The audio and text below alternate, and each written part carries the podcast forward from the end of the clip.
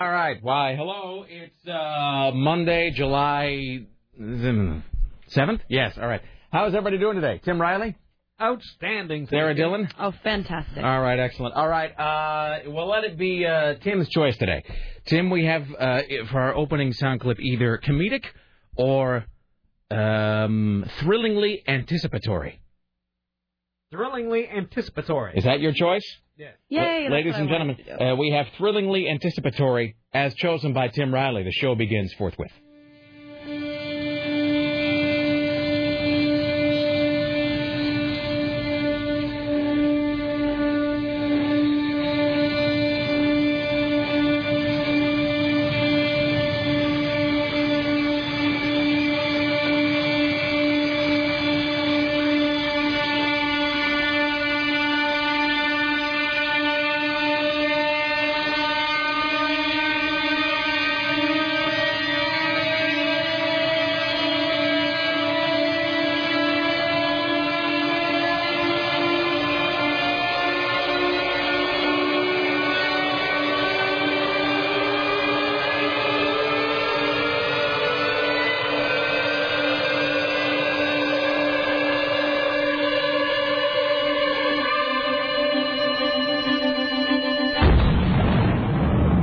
Good evening, ladies and gentlemen. We are tonight's entertainment.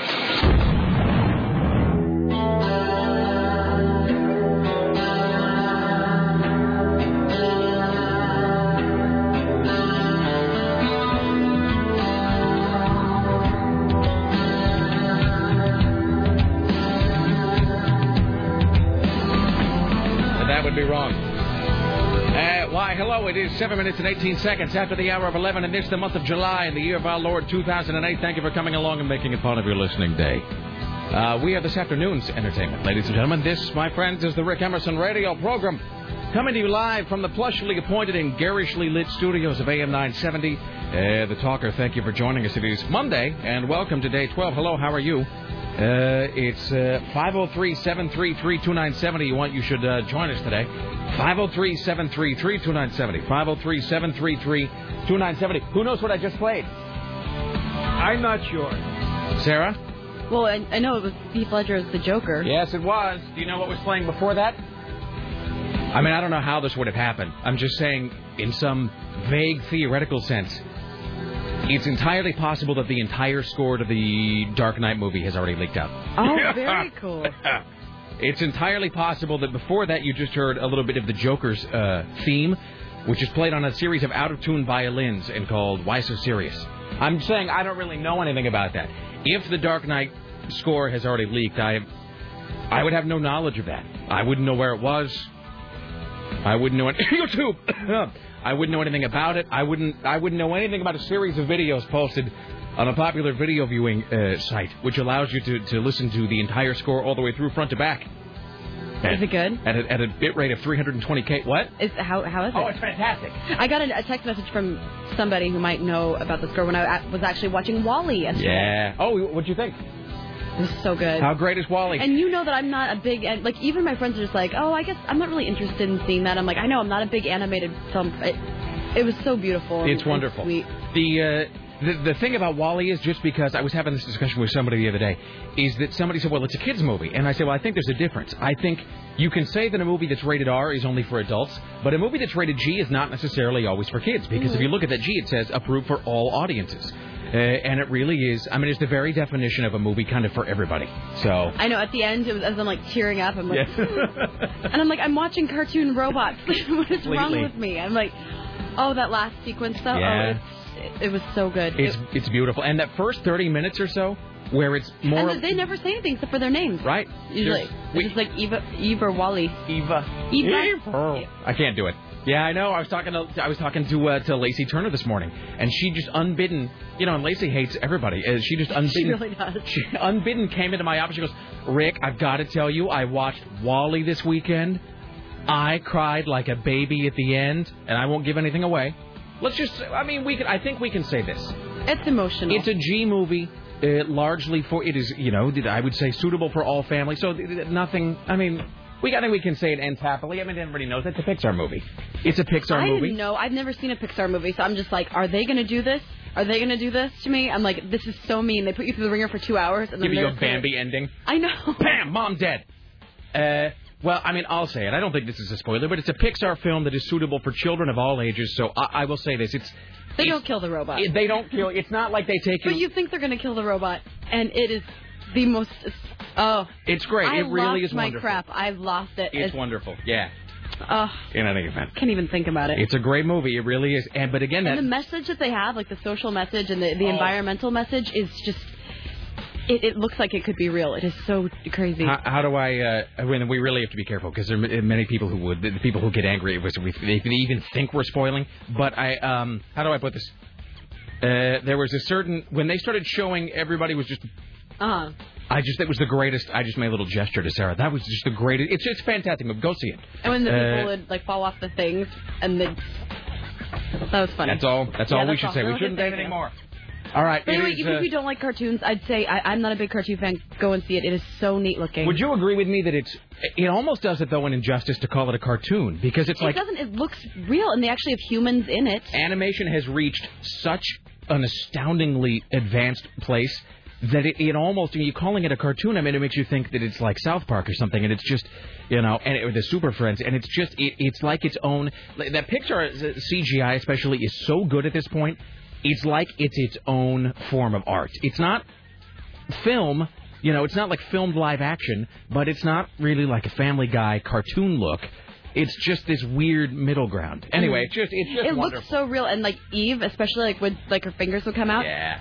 That looked so real. It's your mind can't wrap. You're like, okay, I know that's not real, but it doesn't look like a cartoon. You can't really figure out exactly what it is. Everything in that first 30 minutes, which is, as you said, was there's no dialogue at all, where it's just him wandering around the planet doing his deal. I mean, it's just, it really is, it really is pretty amazing. So, in any event, uh, it's 503-733-2970. oh. Thank you for coming along. Uh, if you would like to join us today, that's how you do it with your comments, questions, clarifications, kvetches. By the way, a kvetch, not the same thing as a kvetch. Uh, today we will begin Rick Emerson's Yiddish word of the day segment. Uh, today's word is kvetch, not kvetch. Kavich. Uh, we'll get to that here in just a short while. Oh, my Yiddish book just fell apart. Oh. Oh. Oh. You need to be more careful with things. You. Well, the Whatever. spine was sort of the spine, but now I have to duct tape it together. I have some tape over here. Do you want me to All tape right. it for you? Uh, is that Scotch tape? I should probably get some sort of gapping tape or something for this. All right. Well, in any event, it's uh, 503-733-2970. oh. Uh, blah, blah, blah, blah, blah, blah, blah, blah. Richie Bristol standing by, ready, willing, and able to pass along your observations about the interesting, the groundbreaking, the tedious, the mundane, uh, or whatever it is you might have today. Um, here's what's coming up later on in the program. We'll talk to CNN radio correspondent Steve Kastenbaum. Uh, you will join us today from uh, New York City about uh, the election and so forth and the whatnot, and we're gonna and we're gonna uh, sort of um, chisel in like a, uh, a whole Nathan's famous hot dog eating contest recap because a we talked about it on Friday when we were doing a live show, but we, the many people are out of town, have holidays, busy blowing off their digits, weren't able to listen, whatever. Uh, and and B, he was just so disproportionately excited about the whole thing. I mean, don't get me wrong, I think it's great, but it's like Steve was just coming out of his skin about it. Uh, so he was there, he was um, he was live, he was on scene. So we'll talk to Steve Castenbaum today about the Nathan's Famous Hot Dog Eating Contest uh, recap.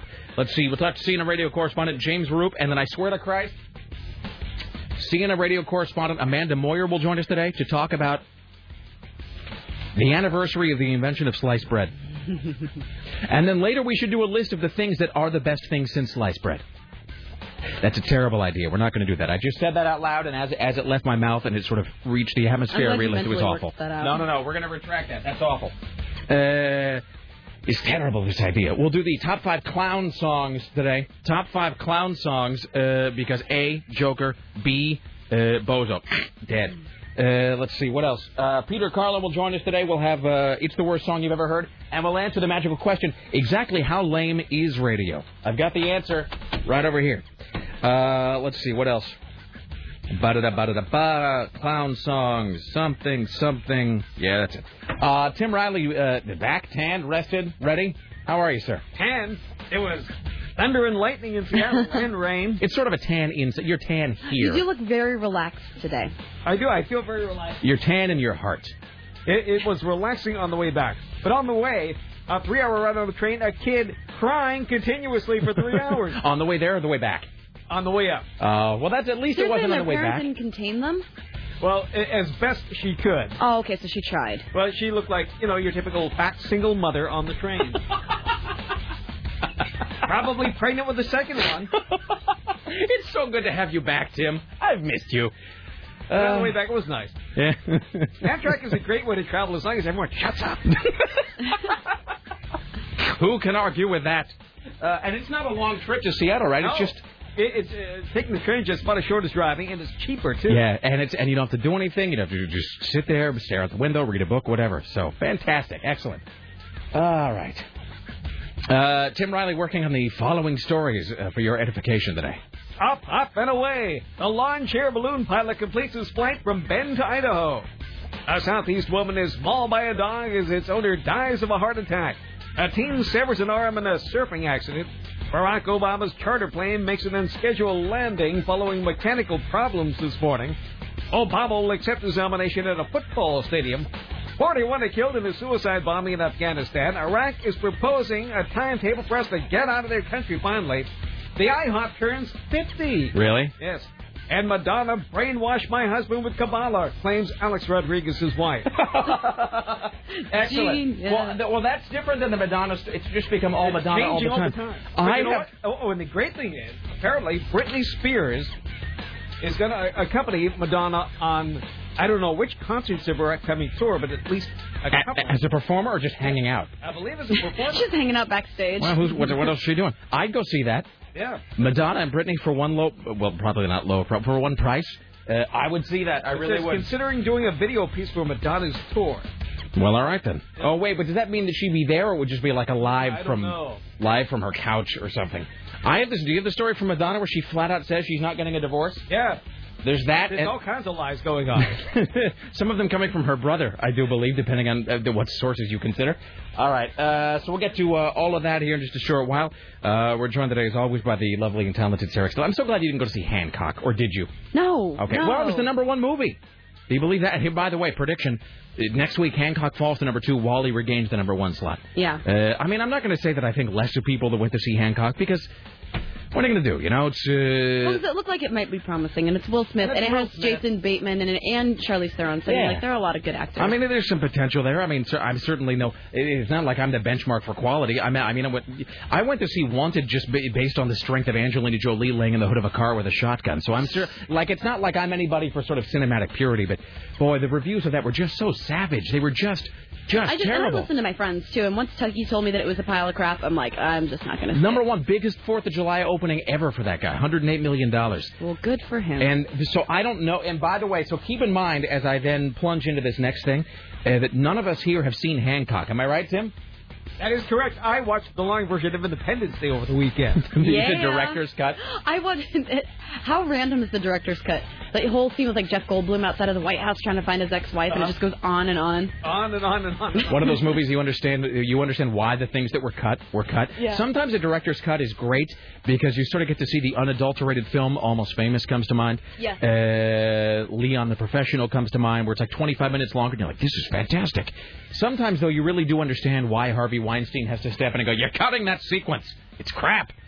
Um, so keep in mind that none of us here have seen Hancock, and uh, Richie, I'm assuming that goes for Richie. Have you seen Hancock? All right, thank you. Uh, so uh, th- th- I just opened up Yahoo today because it's my it's like my homepage, and they said that the audiences are all a buzz about quote the Hancock twist, and I get it has audiences I already know the divided. twist. Well, I, here's the thing. Keep in mind, I don't know the twist, but I got two things to say. A, You could guess it in like two seconds. it seems impossible to me that Hancock really has audiences that divided. You know, it's not like it's Rashomon or something. And B, I'm tired of everything having a twist. And I blame that on M. Night Shyamalan, by the way, because half the time the twist is just crap. Uh, And you sense that it was put there just to get some sort of repeat business out of an audience that probably wouldn't see the film again otherwise. The twist is crap. Thirdly, I almost I, I can almost certainly tell you what the twist is. I'm guessing A. Keep in mind I haven't seen the film, so this isn't a spoiler. I'm guessing that either A. Charlize Theron is the villain. Are you going to tell me if I get it right? Yeah, I'll tell you. Charlize Theron the villain. Will Smith secretly a villain. Jason Bateman secretly a villain. Have I gotten it? Is one of those correct? Yes. Are you going to tell me which one? Well, I'm not going to tell you on the air, but yeah. We should give just people a five second warning. Two, I'm not three. going to say. No, I'm going to be. It's Charlize Theron. She's secretly the villain. I don't care. You know, and here's why. Here's here's the thing because I haven't seen the movie. I don't know. You haven't confirmed. You haven't told me. Yeah. So Sarah didn't say what it is. I'm just saying that was my first when I saw that. it- it- Because especially because every review is like and the huge twist at the end. And then on the, don't you think that if there ought to be some sort of journalistic code of ethics that if the movie has a gigantic twist, you just don't mention it. Why do you need to talk about the fact that if the twist is really that But big? then you're just waiting for it, and you get distracted from the movie. Exactly. Word of mouth will let people know that there's a twist. So keep in mind that's not a spoiler because I haven't seen it. Uh, I don't plan to see it, but as soon as the, the, the, the twist ending has a, and plus, here's the other reason you know that it's Charlize Theron being the bad guy because she's blonde and pretty, and so therefore you wouldn't expect it. Except therefore we do expect it. Jesus, save your money, or just And sit at seriously, home I mean, and I hit would yourself in the assume head with a hammer. Well, you don't get an A-list actress like Charlize Theron to just play some some dude's wife. Exactly. You know, like I mean, That's- uh, you would get some faceless That's person it. if they didn't play a big part in the movie. No, that's well done, Sarah. That's another great thing because somebody, I think Ebert noted that too when he he talks about in movies they have a lot of um. Uh, red herrings about who the killer really is. It's one of those movies where you're trying to figure out who the serial killer is. And he says that there'll be five suspects, four of whom are like sea level actors, and one of whom is a star. Guess who the killer is? Uh, and that's exactly the thing with Charlize Theron. So again, keep in mind, I deduce that simply from the casting and from somebody saying that there was a spoiler. So, and plus, again, in a post-Unbreakable era, there's always got to be a secret villain at the end that you don't expect. Mhm. Mm-hmm. Uh, and Unbreakable and The Usual Suspects are the two movies that did that kind of as well as it can be done. And since then, it's just you know, it's crap. Well, speaking of movies, can I tell you something really exciting? What is it? Perhaps I next Tuesday get to go to the press screening of The Dark Knight. Oh, you are a. Is that for me too? Is that uh, Rick Emerson gets to wet his beak? I think. Why do you get to go to the well, dark? because I Knight? RSVP. I think you were supposed to RSVP by now. Oh. I, t- did you I never forget? do that. I With never, whom? I never, I never RSVP for anything. Uh, Yeah. All right. So Like- when is this? Is this at the? This isn't that Bridgeport thing, is it? No, no. This What is, is- a, this is press only. Oh, a secret, a secret private. At a Wait, so is secret that not? It's location. not tonight. It's next Monday. Uh, It's next Monday. It's very exciting. I know. I am. You know, I'm just beside myself about this movie. I'm. I'm so excited. I can't even think about the fact that I'm going to see it at a press screening. I'm just. Can't even register in my brain. Well, all right. So, well, uh, all right. So if you're not Sarah uh, Reed, if you are me or, or anybody else, I'll go again on Thursday, definitely. Because that's the thing. So uh, a week from this Thursday, it is uh, next Thursday night, Friday morning, basically 12:01 next Friday. Uh, we will be at the Regal Cinemas in Tigard. Go to 970.am. Uh, that is 970.am. Get your tickets now because it will sell out. Uh, AM 970 will be hosting the Portland premiere of The Dark Knight. Uh, we'll all be there. We'll be uh, watching the movie with you. We'll be we'll have Dark Knight uh, merchandise and memorabilia. I saw some of it upstairs in Susan's office. It's all very exciting. Uh, so that'll be next uh, Thursday night, not this coming Thursday, but next Thursday night, the 17th at midnight, uh, the Portland premiere uh, of the uh, uh, of the Dark Knight. So uh, so anyway, be, be go to 970.am. Be listening for that. Um, all right, just a couple other things here before we break. Um, hey Tim, did you hear the oscillating fan thing? I did not. No. Okay, I got to play you the oscillating fan song. Maybe I'll play that here into the break. Yeah. Uh, I'll do that here in just a second. Couple things uh, because Larry Harmon died on uh, Friday, um, and so we did a double snuff watch on Friday, both for for Larry. Two different kinds of clowns died on Friday. Uh, we had Larry Harmon and Jesse Helms both dying, so that was sort of a yin yang kind of snuff watch. Um, eh, so feel free to revisit that today if you want to, because Friday was a holiday and all. I have three different things to say. One, does anybody know what they call a group of clowns? You know, there's like a, a pride of lions and a murder of crows and a gaggle of geese. Who knows what they call a group of uh, clowns? This is not a joke. I don't know. I don't know either. An alley of clowns. A L L E Y. An alley of clowns. Uh, secondly, I have a question, and feel free to call about this. I won't be able to get your calls until after the break. I don't understand the concept of clown college. Exactly what is it that you learn at clown I college? don't know. I guess what you learn to be funny. One can't learn to be funny. I know. One either is That's or why one clowns is aren't not. very funny. That's there you go. I mean, I know that this sounds like a setup for a Family Guy style cutaway joke. What do you learn at clown college, Lois?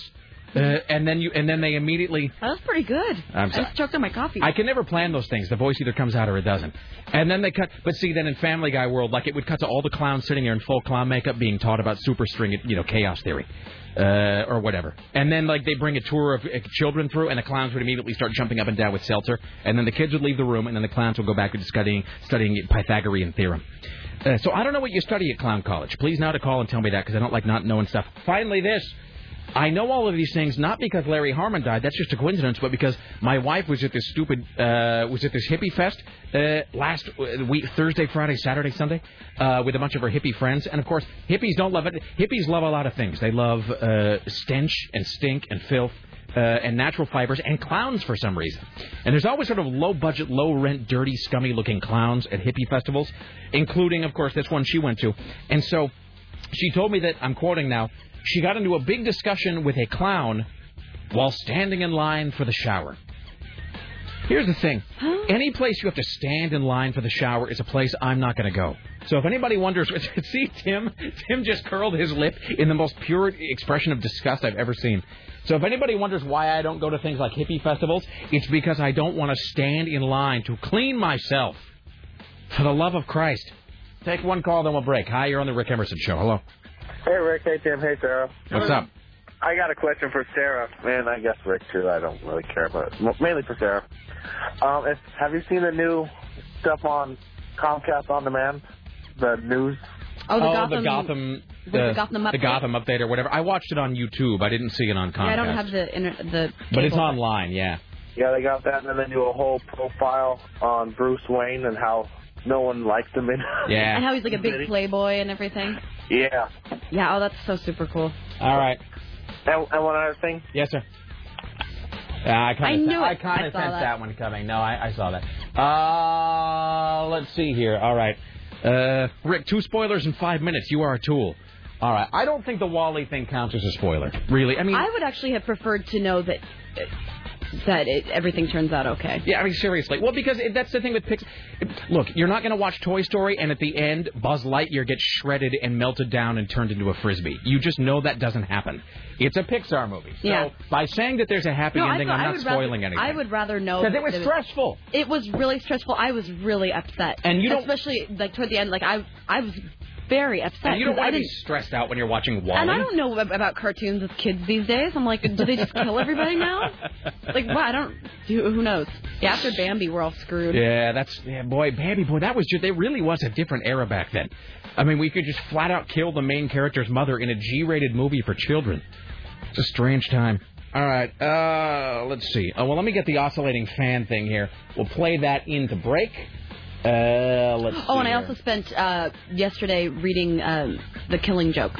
Oh, how great is that? That is amazing. I Isn't read that genius? it. I'm, yeah, I'm gonna read it again right when I get home. yeah, from work. it's that's pretty amazing. Um, that's by uh, yeah, it's by the guy that wrote V for that's Vendetta. the first comic book I've ever read, and they are so neat. I can It's- see why people geek out about comic books. It's uh, that's uh, that's con- I consider. I mean, I don't know that much about comics, but I know that's considered one of the best graphic novels of all time. All right, we'll play this in break. Tim Riley, this is for you.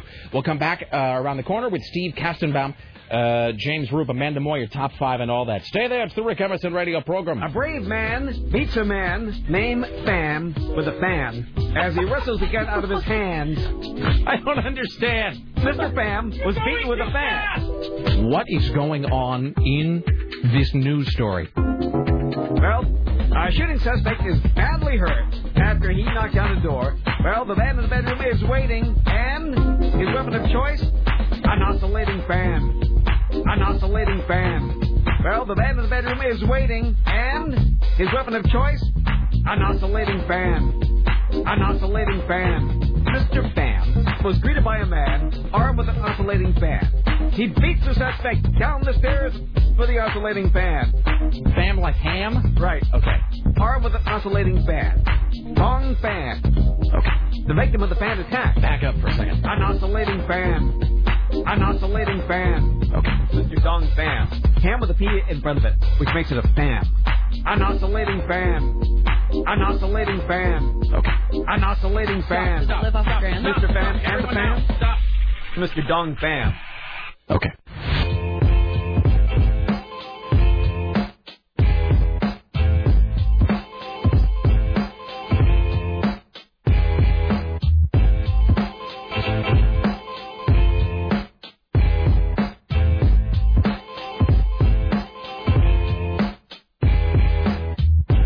what goes on in that guy's head. Why, hello, it's the Rick Emerson radio program. It's 503 733 2970. Uh, 503 733 2970. Just a moment, we'll talk to CNN radio correspondent Amanda Moyer. Uh, coming up later on, we'll talk to Steve Kastenbaum, James Roop, uh, top five clown songs uh, of all time. We'll do the Yiddish word of the day. Uh, Tim Riley returns uh, at the Ministry of Truth and so forth. It's 503 se- Pardon me. It's 503 733 2970. 503 733 2970. And then Richie, the cross dressing guy, well, not the cross dressing guy, the guy who's going to cross dress you is coming tomorrow. Yeah, 2 o'clock. All right, thank you. All right, ladies and gentlemen, let's welcome now to the Rick Emerson Show from the CNN Radio Center in Atlanta, home of the world's largest escalator, Amanda Moyer. Hello, how are you today? Hi, I'm well. How are you? I am fantastic. How was your weekend? Was it satisfying in every conceivable fashion? It was. Excellent. So let me ask you this: Is this your idea uh, to talk about? I- I'm quoting now to talk about the best story since the actual. First of all, when you say the, the the best thing since sliced bread, what are we talking about today? What what do you mean by this? Well, today is the 80th anniversary of sliced bread. I mean, the actual slicing of bread for the first time. That didn't like Paleolithic man sort of do that around the around the fire, or is this uh, automated bread slicing? We're talking about commercially producing sliced bread and the Rowetter bread machine. Chillicothe, Missouri. That's where it all started, July 7th, 1928. Is there some sort of a museum or a display where I can go and learn more about uh, about the slicing? I mean, do they have uh, some sort of uh like an artist rendering, a replica of the loaf in question? well, the uh, the actual the machine is in the Smithsonian, but I was talking to uh, some people at the town, and they have put up plaques, and they are looking to do an interactive museum. That seems I'm like not a pretty kidding. that seems like a pretty short exhibit. I mean, really, what is it? It's you press the button and then you watch and then you just sort of leave and give your five dollars to the. What would a bread slicing museum really consist of? Well, I think it would probably have uh, bread, and also maybe um, they, they were saying that they'd have pictures, and actually the son of the inventor he had a scrapbook detailing all of the uh, information. Is he a bread lot- orders? Is he a lot like you Grant's character in About a Boy, where it's like he didn't really ever have to work, because his dad literally invented the bread slicing machine, so he just sits around and drinks and becomes embittered. Well, that that could be, you know, when you are the son of an inventor of uh, something that everything is measured against, you know, that could happen to you. So let me let me ask you this. So does it mean? I mean, I suppose it does mean this. Does it mean that pre July seventh, nineteen twenty eight, that they're just you couldn't buy sliced bread? According to uh, a- all of this, yes, you um, it it wasn't produced commercially until this bread slicing machine came out, and the reason why is because um, bakers at that time thought that it wouldn't be it, would- the bread wouldn't stay moist. They thought it would go stale, so they made it each day, and that's why you had um, the fresh bread out in all the different bakeries. Nineteen twenty eight does seem rather late in the game for them to be inventing the bread slicer. It seems like a thing that we would have had in like the eighteen fifties or so. I am kind of surprised that it took nearly thirty years into the twentieth century to come up with a bread slicing machine. But I suppose. You know, I, su- I suppose it's one of those things we'd always taken for granted. So this was, cr- so this was created. Wh- where I want to write down the name of the city so that I can visit it someday when I'm, you know, bored. Okay. Well, Where- it's called Chillicothe, Missouri. All right, Missouri. So someday when my wife and I are an old couple driving around Charles Carroll style in a Winnebago, I can go see the bread slicing museum. Exactly. All right, excellent. Bread slicing. All right, let me ask you this, and I'd like for you to answer honestly. Did you do this whole story simply so you could say it's the best story since sliced bread? No, I did not. All right. Uh, my final question, Amanda Moyer from the CNN Radio Center in Atlanta, before we go.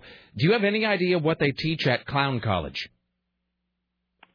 This is not a trick question. I want to know. No, he's not being kooky. We're actually trying to figure it out. Okay, maybe um I have how to no entertain. idea. Pardon me? I guess they teach you how to entertain. I suppose, but I guess maybe that seems Maybe like how to juggle and stuff. Uh, the maybe it- it- how to entertain it. is, I suppose uh, correct in some broad sense, but it seems like there's it's got to be a little more niche oriented. Here's the reason Walk I around asked in this. big floppy shoes. Uh, that could be it too. Maybe that's sort of like the, uh, the maybe that is sort of the comedic version of learning how to walk in high heels. It's my, my wife for reasons I don't need to go into, but my wife ended up ended up standing in line behind a clown a couple days ago, and they were having this long conversation about clown college, and then that sort of prompted the question of uh, what the hell do they teach in clown college? And it's like now I'm going to have to do some wacky radio bit where I actually go enroll for a day and then film it just so I can figure out what what they do there. So How long is it? I don't really know the answer. You know, there's so much I know about Clown College, Amanda, that it can't even be calculated. Really, my my Clown College knowledge.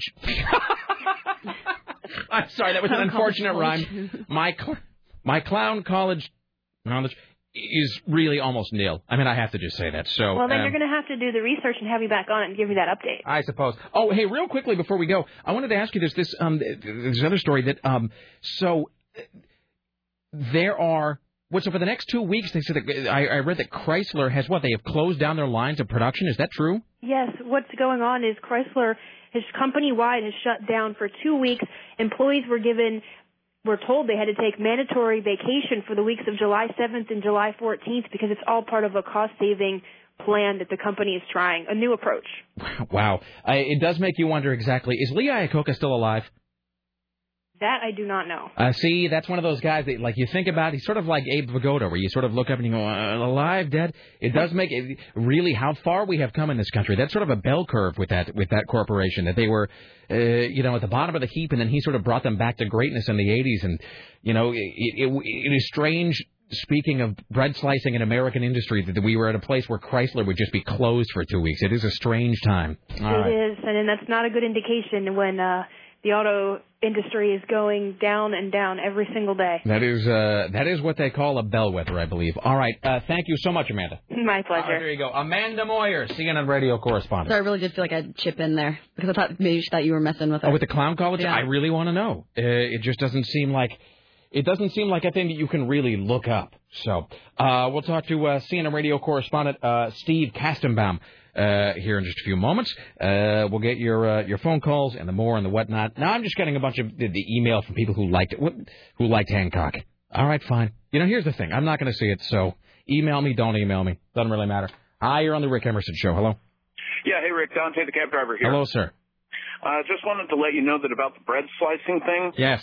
Yeah, that machine was not popular for the first 14 years that it was invented because uh, they had no way to wrap the stuff. And so it really did go stale. They tried to figure out a number of different ways to package the bread so that it would like stay together in loaves. They tied it together with twine, used hat pins to hold it together. Are you making this up? Because realize I I wouldn't know if you were screwing with me. Otto J. Rovetta was the inventor of the bread slicer, and it took him 14 years to figure out how to package it. Well, all right then. And uh, the other thing that I wanted to ask was please beg Tim Riley never take another day off ever again. Uh, well, uh, I believe I believe I speak for a for a significant portion of the audience here when I say we miss him sorely. you know, uh, Timmy Ryan does have his own particular brand of magic.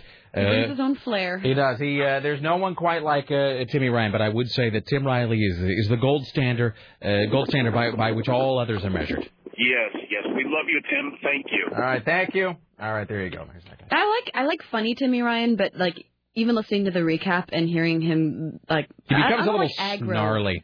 Timmy Ryan, yeah, because he just seems to have anger for no purpose. To be And it's- fair, uh, when we were doing the, uh, he, because Timmy Ryan was here last week, he was here Wed- part of Wednesday, and then he came in on Thursday and Friday. And Wednesday he was fine, Thursday he was fine, Friday uh, I think he was a little snappy because he had been up until. Which I didn't know about this. He'd been up till 1 a.m. working on this sort of aborted Christmas song that we were going to be playing on Friday's show. That I played for Chris Paddock this morning, by the way, because he, you know, What did he- Paddock think? he was part of it, you know, because Chris Paddock. We should back up for a second. We had on Friday we did our annual Christmas in July show, and so we did, you know, we play behind the Christmas every year, a- and then we played uh, Ebenezer I Barely Knew Her, which is from last December, and we had written and were going to play back this Christmas song, and it was a I won't give it away, but it was a Christmas it was a parody song, a Christmas parody song and we were going to be playing that back on Friday. And so everybody kind of went in and we all laid down some vocals and we all kind of pitched in singing on it. And that was at about three o'clock on Thursday afternoon. So Timmy Ryan was here until 1 a.m. trying to get it together, trying to stitch it, trying to make it work, trying to, to alter things or move things around, just trying to get one good. I mean, it's really putting it together just like some sort of some sort of audio patchwork quilt, trying to get it to work. And he was just never successful. And what I did not know, but what I later d- discovered, is that he was here until one o'clock in the morning, and then he had to be up.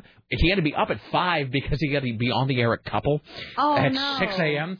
And you know, and Couple's a great radio station, but it's also it's a very bright, sort of family-oriented, very sort of positive station. And so, you know, he had to be up at five, and then he had to force himself, I think, to sound happy for about four hours over a couple playing country music. I remember like those early days, like working on Coin, Oh. when you have to look good and you know and sound good when you feel. I'm crap. Timmy Ryan, glad to be here. Yeah, Carrie Underwood. Uh, and then he had to come over here and then do a whole show with us before he could go home to sleep. So he was up for almost 24 hours. Um, and anyway, so he was a oh, little, so I can see why he's a little snappy. he was a little cranky on Friday. I think he was fading, but boy, anyway. So we'll get to Steve Castenbaum in just one second. But I, but Chris Paddock was one of the people who would lend his voice to the song, and he was he was listening Friday when we announced we weren't going to be playing it, and so he kind of came into my office today and he's like, "Hey, so how bad is the song?" And I played him just about 60 seconds of it. I, I said, look, I'm going to play you the song. I said Timmy Ryan did his best attempt at stitching together a, a series of usable takes, but it just it just didn't happen.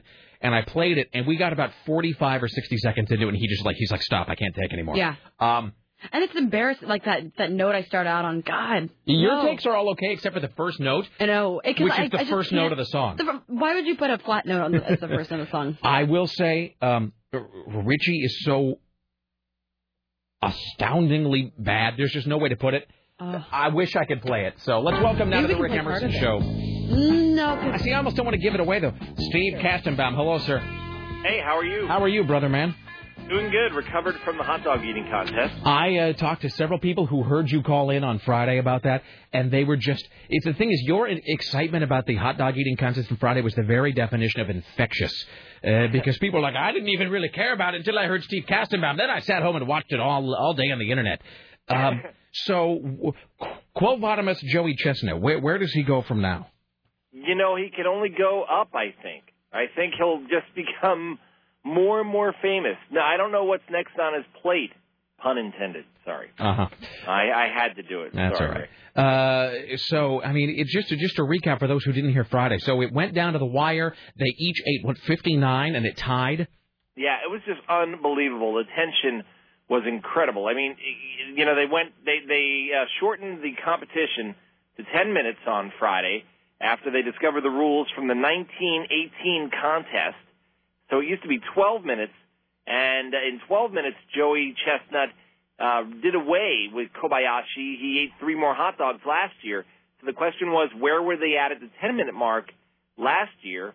And uh, Kobayashi actually was ahead of Joey Ah. Chestnut for a little while leading into the 10 minute mark uh, y- on Friday when the uh, when they were told to put down their buns. They were tied at 59 hot dogs apiece, and for the first time ever in recent history, it went to a sudden death overtime. First man to down five hot dogs and buns would win, and Joey Chestnut was the winner, the victor at the end. Are they? Is this? Are, are Uh, are Kobayashi and Chestnut? Are they the uh, the Bobby Fischer and Boris Spassky of the hot dog eating world? That's a very good analogy. Yes, I would say they they have become that. Yes. All right. I'm just. That means that in uh, like 40 years, we'll get the inevitable like uh, near the end of life grudge match. So I'm already looking forward to that. Yeah, I I wonder what they'll eat then, like like insure. Maybe they'll just down insure. Just gumming a bunch of lukewarm bread. Just bread in a just watery bread in a bowl. Yeah, exactly. Excellent. Oh man! All right. Uh, let's. Well, I mean, speaking of grudge matches, so we continue to head in towards uh, toward this November election. What is the? Let me ask you this because I, I only sort of saw the aftermath of this. So there's some statement that the McCain campaign put out regarding Barack Obama's comments on or position about Iraq, and I can't tell whether it's something I really need to care about or whether it is, as they say, much ado about almost nothing. So I will let you act as the filter and tell me if it's something I really even need to follow. Nah, don't worry about it. Excellent. Done and done, my friend. Thank There you go. All right. Hey, did you see this thing about um, they're trying to get horse-drawn carriages banned in New York? They they're always trying to do that. They think that the treatment of the uh, horse-drawn uh, the horses with these horse-drawn carriages around Central Park that it's uh, in, inhumane. Even though you know once the temperature hits a certain point, they are taken off the street. They're not allowed to be out there working if it gets too hot. But uh, these animal rights groups they feel that uh, they shouldn't be in modern day traffic. They acknowledge uh, the fact that there was a time when you know horses were utilized for moving all sorts of things, but in today's fast-paced traffic. It, it puts the horses at danger, and uh, they shouldn't be out there. By the way, I see that one of uh, the uh, people trying to get the horse-drawn carriages banned is the tiresome and humorless Chrissy Hind. So uh, you just let her know that I've seen her jaw structure, you know, like up close. And anytime she wants to take a bit right through that mouth and, you know, drag people around New York, I think she's set for it. So it's like somebody took John Elway's face and just mounted it right under her body. Yikes! I'm just saying. Didn't she move out of the states because she hated us? Uh, I no, I think she's another one of those. You know, I if George Bush gets elected, I'm going to move, and then she never did, uh, because I think isn't that always the case? Like there's if there's one way to guarantee that you will never leave America, it's to threaten that you will leave America if somebody, if like the guy you back for the election loses, that you'll sort of stamp your feet and run for the border. But it's like it never happens. I think Alec Baldwin said the same thing last time. Oh, I thought I thought that you know many moons ago, like decades ago, she she left the the states because she had such disdain for her own countrymen. Uh, I think like I can't remember when, but I, I feel like she left the U.S. at some point and lived in England. It's entirely possible. I suppose that would be easier to find out if anybody actually cared about her. But of Yeah. course, she's, uh, you would have to be on the cultural radar in some point for this to uh, to determine that. Yeah, All when was right. the last time she put out an album, I can't even. I have no idea. I think if she did move away, uh, she's one of those expatriates that just sort of comes back here to wring money out of us and then flees back to you know to wherever. Um, all right. So uh, was your weekend satisfying and uh, and danger free? Oh, actually, you know what happened? Uh, we we celebrated uh, my 40th birthday and um, my wife's 30th birthday because uh, they're so close to each other. Mine is on uh, July 1st and hers is on uh, July 6th. Excellent. Well, happy birthday to you both, my friend. Thank you very much. All right. As are you on tomorrow? Uh, yes, I am. So uh, we're getting all excited uh, in preparation for the Barack Obama uh, Democratic convention in Denver, and then all of a sudden he announced that they're going to be uh, filling, uh, having his exception uh, speech no longer uh, indoors at the 20-seat arena, but now it's going to be outside at the 75,000. Seventy thousand people. Yeah. Can you believe this? Unbelievable. So my immediate reaction to that was, uh, well, what if it rains? so I looked up uh, online to see what the daily average for rain in uh, Denver is in August. I, I guess it just never rains there in August. Uh, for the end of the year, it's like 0.05 inches. So I guess they don't have to worry about it. I, uh, the- really, I mean, this is a tiresome cliche. This is a cliche that gets used and used and overused in every conceivable arena. But there's that thing where they say, well, like, so and so is a rock star and blah, blah, blah. So, like, they'll say that, you know, uh, you know, they'll say, like, Steve Jobs is really a rock star in the world of computers. Or Lee Atwater is really a rock star in the world of political strategy. Uh, so that's the thing that just has sort of been been beaten into the dust cliche wise. But I, it, you can really tell that in the packaging and imaging and marketing of Barack Obama that they really are following uh, the sort of the, the rock star playbook. I mean, every single thing they do in terms of presenting that guy's public image, and just simply terms in terms of marketing and aesthetics, is clearly modeled on that. I mean, I think that they sense that they've got in politics the, the wave, as they say, and they're just going to wring every ounce of momentum they can out of it. Well, good for him. All yeah, right, that's, that's it. It's creating a logistical challenge for us. But uh, yes, I, s- I s- well because I can't even. I mean, an outdoor venue, seventy thousand people. I can't even imagine the security that is around that guy. I mean, even in a closely controlled environment. it's incredible. I mean, something like that. It's like I, it's just. I, I I will. have to- I do have to say this. I mean, it, it really is.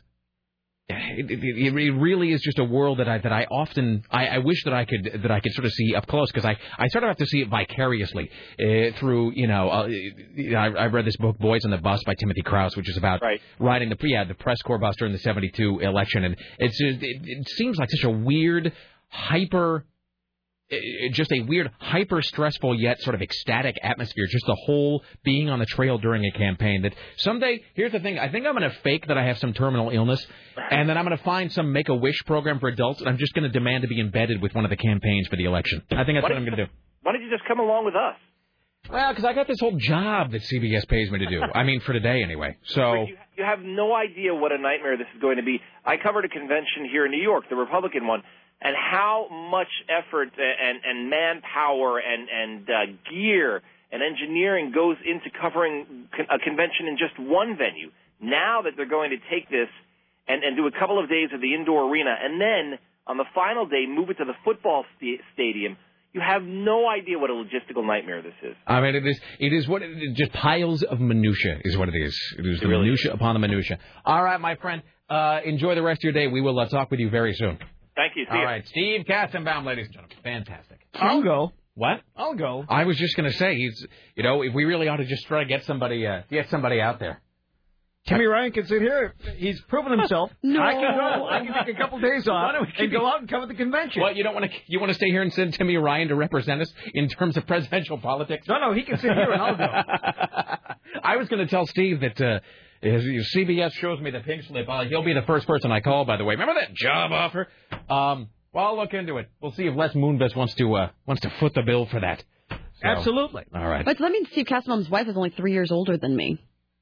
So he's a he, he's robbing the cradle a little He's a bit, player. Mr. Castlebaum. Way to go, Steve Kastenbaum. Well, you expect a New York reporter to be surrounded by beautiful ladies. Oh, by the way, speaking of New This is York, true. speaking of New York reporter, I got the uh, I got the best liner cut for you. So I'll see if I can play it later. It's not in the system yet. I got it. It's upstairs though. Okay. I'll see if we can play it later. All right. Uh, well, let's take a break. We'll come back. Uh, here's what we'll do around the corner. We'll uh, go to the Ministry of Truth uh, with the recently returned Tim Riley. Later on, top five clown songs. Uh, let's see what else. Worst song you've ever heard. Uh, we'll talk to uh, Peter Carlin, James Roop, and we'll answer the magical question: How lame is radio? The answer: indescribably lame. All right, stay there. Back after this. Don't go anywhere.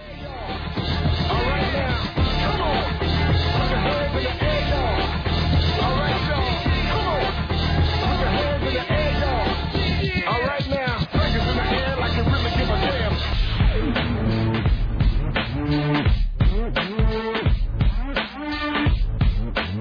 All right then. Why, hello. It is uh, Monday, July 7th. It's 503-733-2970. uh, 503-733-2970. Still to come, CNN Radio correspondent. We're an hour into this stupid show already. Hmm. Jesus. Uh, CNN Radio correspondent James Roop, top five clown songs of all time. Uh, we'll talk to Richie, who I guess... So apparently there's somebody coming in tomorrow who's going to do sort of an initial... All I know is that uh, apparently Richie's going to be wearing fishnet stockings tomorrow. Did I miss something? The answer to that is always yes.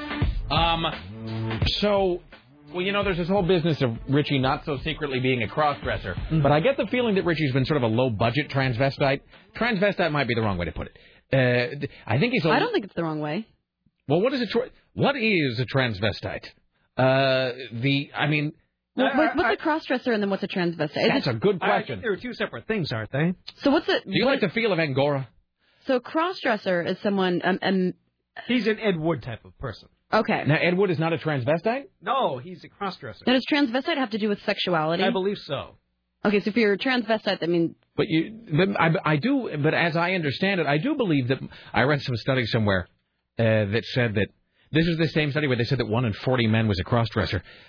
I well, you know, I'm just I'm making this up. It would be uh, if I plunge on ahead, it's just going to be me saying crap that I that I don't know.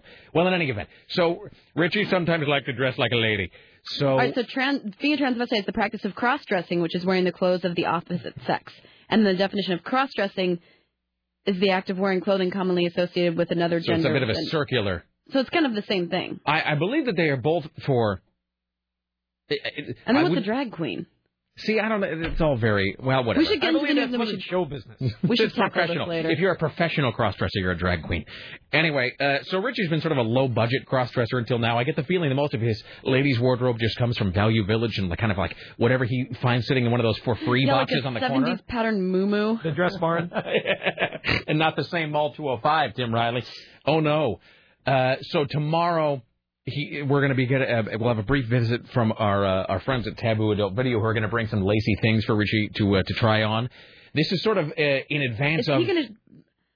He's gonna be trying on lacy things in front of us. Well, not in front of us. I mean, we'll have, we'll get a to. mirror will be we- no proprietor. we- we'll get, you'll have to hold up the beach towel. Um, but I guess at some point he's actually going to go out and they're going to film. They're going to do like a whole a whole night of like giving him a transformation. But this is sort of a, a small taste of that tomorrow. I guess it's all very. so they're gonna ha- help him dress like a woman. I guess it's all very. Let me play this, sir. I'll play this and then we'll go right into that. Uh, all right, this isn't in the system yet, Tim, but I. Uh, Murrow, Cronkite, Rather, Tim, Riley. This is AM 970. Talker. It's time for the Rick Emerson Show's new news hour, only on AM 970, The Talker. And now, from the Ministry of Truth, this is Tim Riley. Oh my, that has multiple work parts. yeah, it's fantastic. It is. All right, I'll get that put into the system later on. So our uh, little visit today is brought to you by Leif's Auto Collision Center's finest in collision repair. Go to leifs.com and find out what life's can do for you. Well, our first story comes to us from an eyewitness. And this is about a cemetery base thief being busted. This comes to us, I'll, I'll, I'll disguise his name, it's uh, Murphy. Murphy walks, oh, works across the street from a recycling center at Southeast 17th Avenue. Murphy, not his real name. Oh, Not his real name. okay. This morning, a stupid thief showed up to get money for the brass vases that were stolen from a cemetery. One of the employees of the recycling center, apparently the supervisor, told him he would have to come back for the cash and asked the stupid thief to come back at 10 o'clock. Bring your ID. Uh-huh. The thief agreed, showed up on time to be greeted by Fort- Portland police officers. The thief was arrested and given a ride downtown. Excellent. Was he given a shiny new pair of bracelets, Tim Riley? I suppose he was. Excellent. So you're going to get caught if you steal things from the cemetery. Stealing from the cemetery does seem fairly low. It I mean, really does. It really, I mean, it, it just seems like you're. I'm not superstitious, but that seems like you're just begging for something bad to happen to you. Mm-hmm. Really. All right. Uh, then three people were hurt when a driver veered across three lanes of the I-205 and rolled his car. Oleg Novichok was heading north on I-205 in the far left lane when he darted across three lanes in an attempt to merge with I-84. Now let me run that by you one more time. He's heading north on I-205 in the far left lane when he darts across three lanes in an attempt to merge onto I-84. There were six people inside uh, Nagachuk's Lexus when he lost control and the car rolled. Witnesses estimated the car was traveling faster than 70 when it hit a barrier. Wait. So where was this? I 205, I- and then ends up on I I'm 84. trying to picture where that is. Those on the east side would probably know. So is that is that near?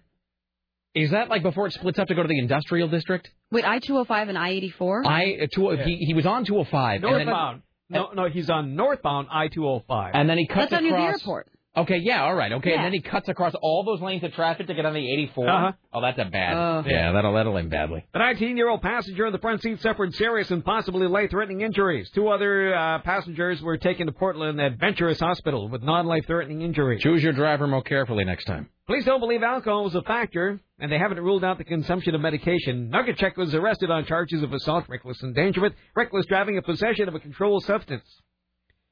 Then, near the steel bridge on the Willamette River, a boat carrying two men and two young girls hit something in the water, causing all four to go overboard. The sheriff's department at the scene said the boat was spinning around and around out of control, causing the boat to hit a riverbank. Can I tell you that there are few phrases that unnerve me more than "hit something in the water"? Ugh. Mm-hmm. Hit something in the water. They don't know what it was, though. And the boat kept going around and around and around. God only knows what they hit in the water. It could have been anything. One of the young gals and one of the adult males was carried off by a stretcher. Eyewitnesses said the man was covered in blood. He was taken to a hospital. He has a broken leg. Stretcher. I barely knew her. Then a 14-year-old boy from Bend underwent emergency surgery yesterday to reattach his arm after a surfing accident in Pacific City. Uh, let's see. Uh, Cole Ortega was surfing from, with his 16-year-old sister and her boyfriend in 8 to 10-foot swells when he was struck by a dory boat returning to shore. Fellow surfers were able to recover the boy's arm and help the team to shore when two emergency room doctors who happened to be walking by uh, tried to help them out. A fishing game trooper also happened to be in the area. He was able to carry the boy off the beach to a waiting ambulance. He was taken to Tillamook County General Hospital and airlifted to Emmanuel. He's now uh, getting his arm reattached. I guess it must be over by now. Uh, Daryl Martin uh, of uh, Beaverton was operating the dory boat. He's not being charged with anything. Due to the high surf and many surfers and uh, dory boats on the water, uh, the surfers are uh, asked to leave the ocean because they could get hurt. I don't know what a dory boat is, but it sounds kind of it sounds sort of small and Irish. Like Uh-huh. it couldn't do you much. I mean, clearly it can do you harm though. The here, here's a funny thing. So I don't know what this was, uh, but uh, the the TV was just sort of on at the house, and I caught just the end of a story, and I don't know what it was. It was on KGW, I think. Mm-hmm. Um, but all I saw was it was a guy being interviewed, uh, and it was obviously some local uh, d- d- thing that had happened, some local uh, mishap. I don't think it was this, but it was a guy whose face was just covered in blood. Oh, that's the guy who was uh, shot by the cops. Is it, well, but he was sort of being interviewed and he was smiling, Yeah, and he was, and he said, but here's what he was saying. He was, I, I have to, I hope I get this right. I don't want to misstate it, but I don't want to get a, a news story wrong. But his face was covered in blood, and he was saying something like, "Other than that, it was a pretty good day." Is that this guy? Let's see. It might be. Well, let me le- uh, give the story and see if Okay. it sounds familiar. He's riddled with bullet scars, broken bones, and now he's speaking out about what happened when the police opened fire at him. Rocky Brown was shot in the couve after police said he tried to run over officers following a chase. Police followed Brown as he drove to his mother's house and watched carefully as he let his sister and her boyfriend out of the vehicle. What happened next depends on who you talk to. According to police, Brown turned his vehicle around and tried to run over the cops, who in turn opened fire because they feared for their lives, as they would. Uh, Brown has a different story. Said officers uh, shot at him after he parked the mother's car in in his mother's yard and shut off the engine. I know damn well I wasn't trying to threaten them. None of them were in my path. The one thing both sides agree on is this could have been avoided if Brown, who admits to being drunk that night, had stopped when police told him to. And he parked the car where? Uh, in front of his mother's house, apparently. In the Mm-hmm. yard, did you say? Yeah, it says I made a mistake. I I don't think I deserve to get all shot up. That's just a funny phrase. So he was drunk and driving. Yes. According to the story, I want to make sure I get the facts right. So was he was he intoxicated while driving? No charges have been filed in that regard. Okay, but he admits to being drunk. Oh. Uh, he admits, uh, yes, he was drunk that night.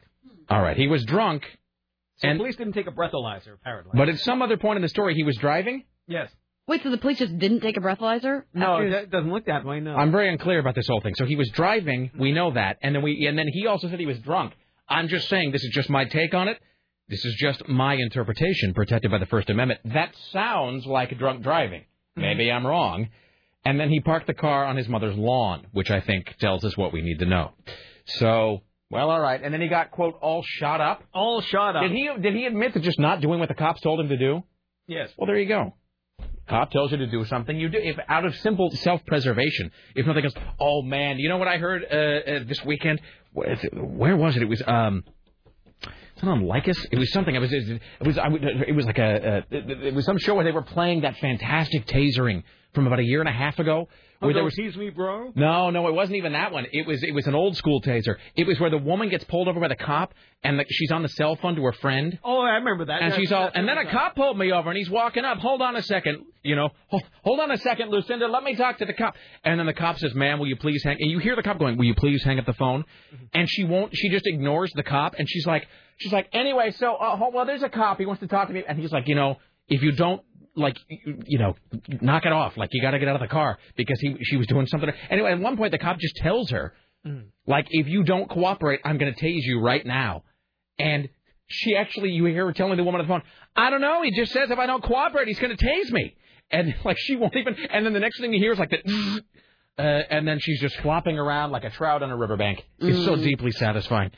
All right. Uh, well, let's take a couple calls, shall we? Hi, you're on the Rick Emerson show. Hey Rick, I got a little addition to the story you just said about the uh, the guy that got hit by the boat, the surfer. Yes, sir. Well, you turn that into a Darwin watch because I was there. Well, hold on a second. Let's back up. So uh, this let's let's be very clear that we have no way of knowing whether your whether your story uh, is true. This is simply uh, something that you are claiming. We have no uh, we have no proof as to the veracity of your call. Let's be very clear about that. We have no way of knowing whether what you're about to say is true or not. thought. We have not checked the facts. We have not checked the facts. This is simply a call that is being uh, taken on the air that could be true. It could be wildly inaccurate. Let's do it. So yeah, uh, he the, right. We saw that that happened. That the surfer got hit, but the the thing that makes that a Darwin watch is that half an hour earlier, about 30 minutes earlier, a different boat hit a different surfer, and we saw that happen. And it Wait, so wasn't- this is twice. it- uh, So, so, so I see. I thought it was going to be about the behavior of the surfer, but so this No, is no. twice. Two surfers, two different boats, same place. Exactly, within about an hour of each other. Therefore, the second one I would say would be a Darwin watch because if you're, you know, Because maybe you should have had heads up a little bit. yeah, there you go. So boats are the new boats are the new rolling logs. So yeah, but then the first one wasn't so serious, but the boat did hit. You know, the, the he kind of turned and the side of the boat hit a surfer, Uh, Ah. and then you know it was, it was okay, you know, little scuff, whatever. But then they just they continued surfing and they continued boating, and a different boat, the other boat came in and actually rolled over a few people. That's like a story we had last week about that guy that fell into a running propeller. All right. Thank you, sir. Have a good one. Bye now. All right. Here's Tim Riley. So a woman is mauled by a large dog after its owner has a heart attack and dies. This Oh. happened in Southeast. Big dog attacks a Southeast woman over the weekend, and the dog's owner had no way of stopping him because he was dead. So the animal control people go over to this house at Southeast 70th and Flavel to find the dog's owners dead. He died of a heart attack. Now, the dog is a 150 pound Great Dane slash Bull Mastiff mix named Buddha. They found Buddha. Seems really seems really inappropriately named. Buddha is found sitting by his uh, dead owner. Uh, just uh, moments before that, Buddha attacked Jen Scott as she went out of her home at Southeast 70th and Flavel. Two other people tried to help Scott, including her neighbor Justina, who said Buddha attacked her and another per- person as well. Uh, so the friend calls on 911 and said when Buddha started to attack, he just stood up on his hind legs and just ripped her by the arm. Uh, and this woman's in bad shape. She is uh, she was covered with a blanket and bloody, and kept saying, "I'm going to pass out." She was pale, and this dog absolutely mauled her.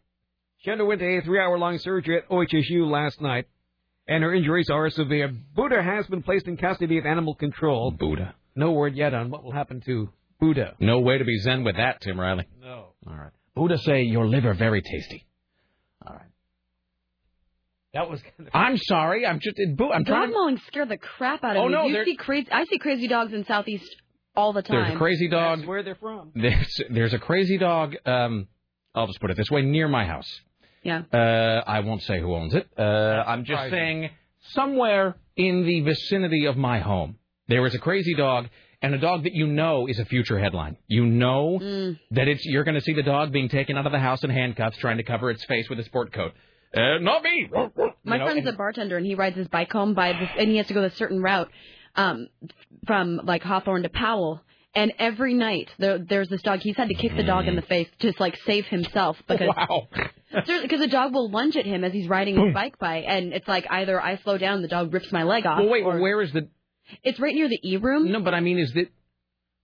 What? Is, that sounds like the dog is just roaming the streets, though. It looks he's, it's always in the same area, so he thinks that it belongs to somebody there who just isn't, but he can't tell. But because is it never completely runs- untethered and just running around the yeah, I neighborhood? mean it has a collar on it, but he doesn't want to get close enough to see the collar because the dog. Let is me inspect running your at him. collar. Yeah. seriously. Uh, there, no, there's a dog somewhat near my house that you just know they're gonna find it with it. They're gonna find it, uh, you know, like clutching a baby's foot at some point. You just, it's just, it's a given.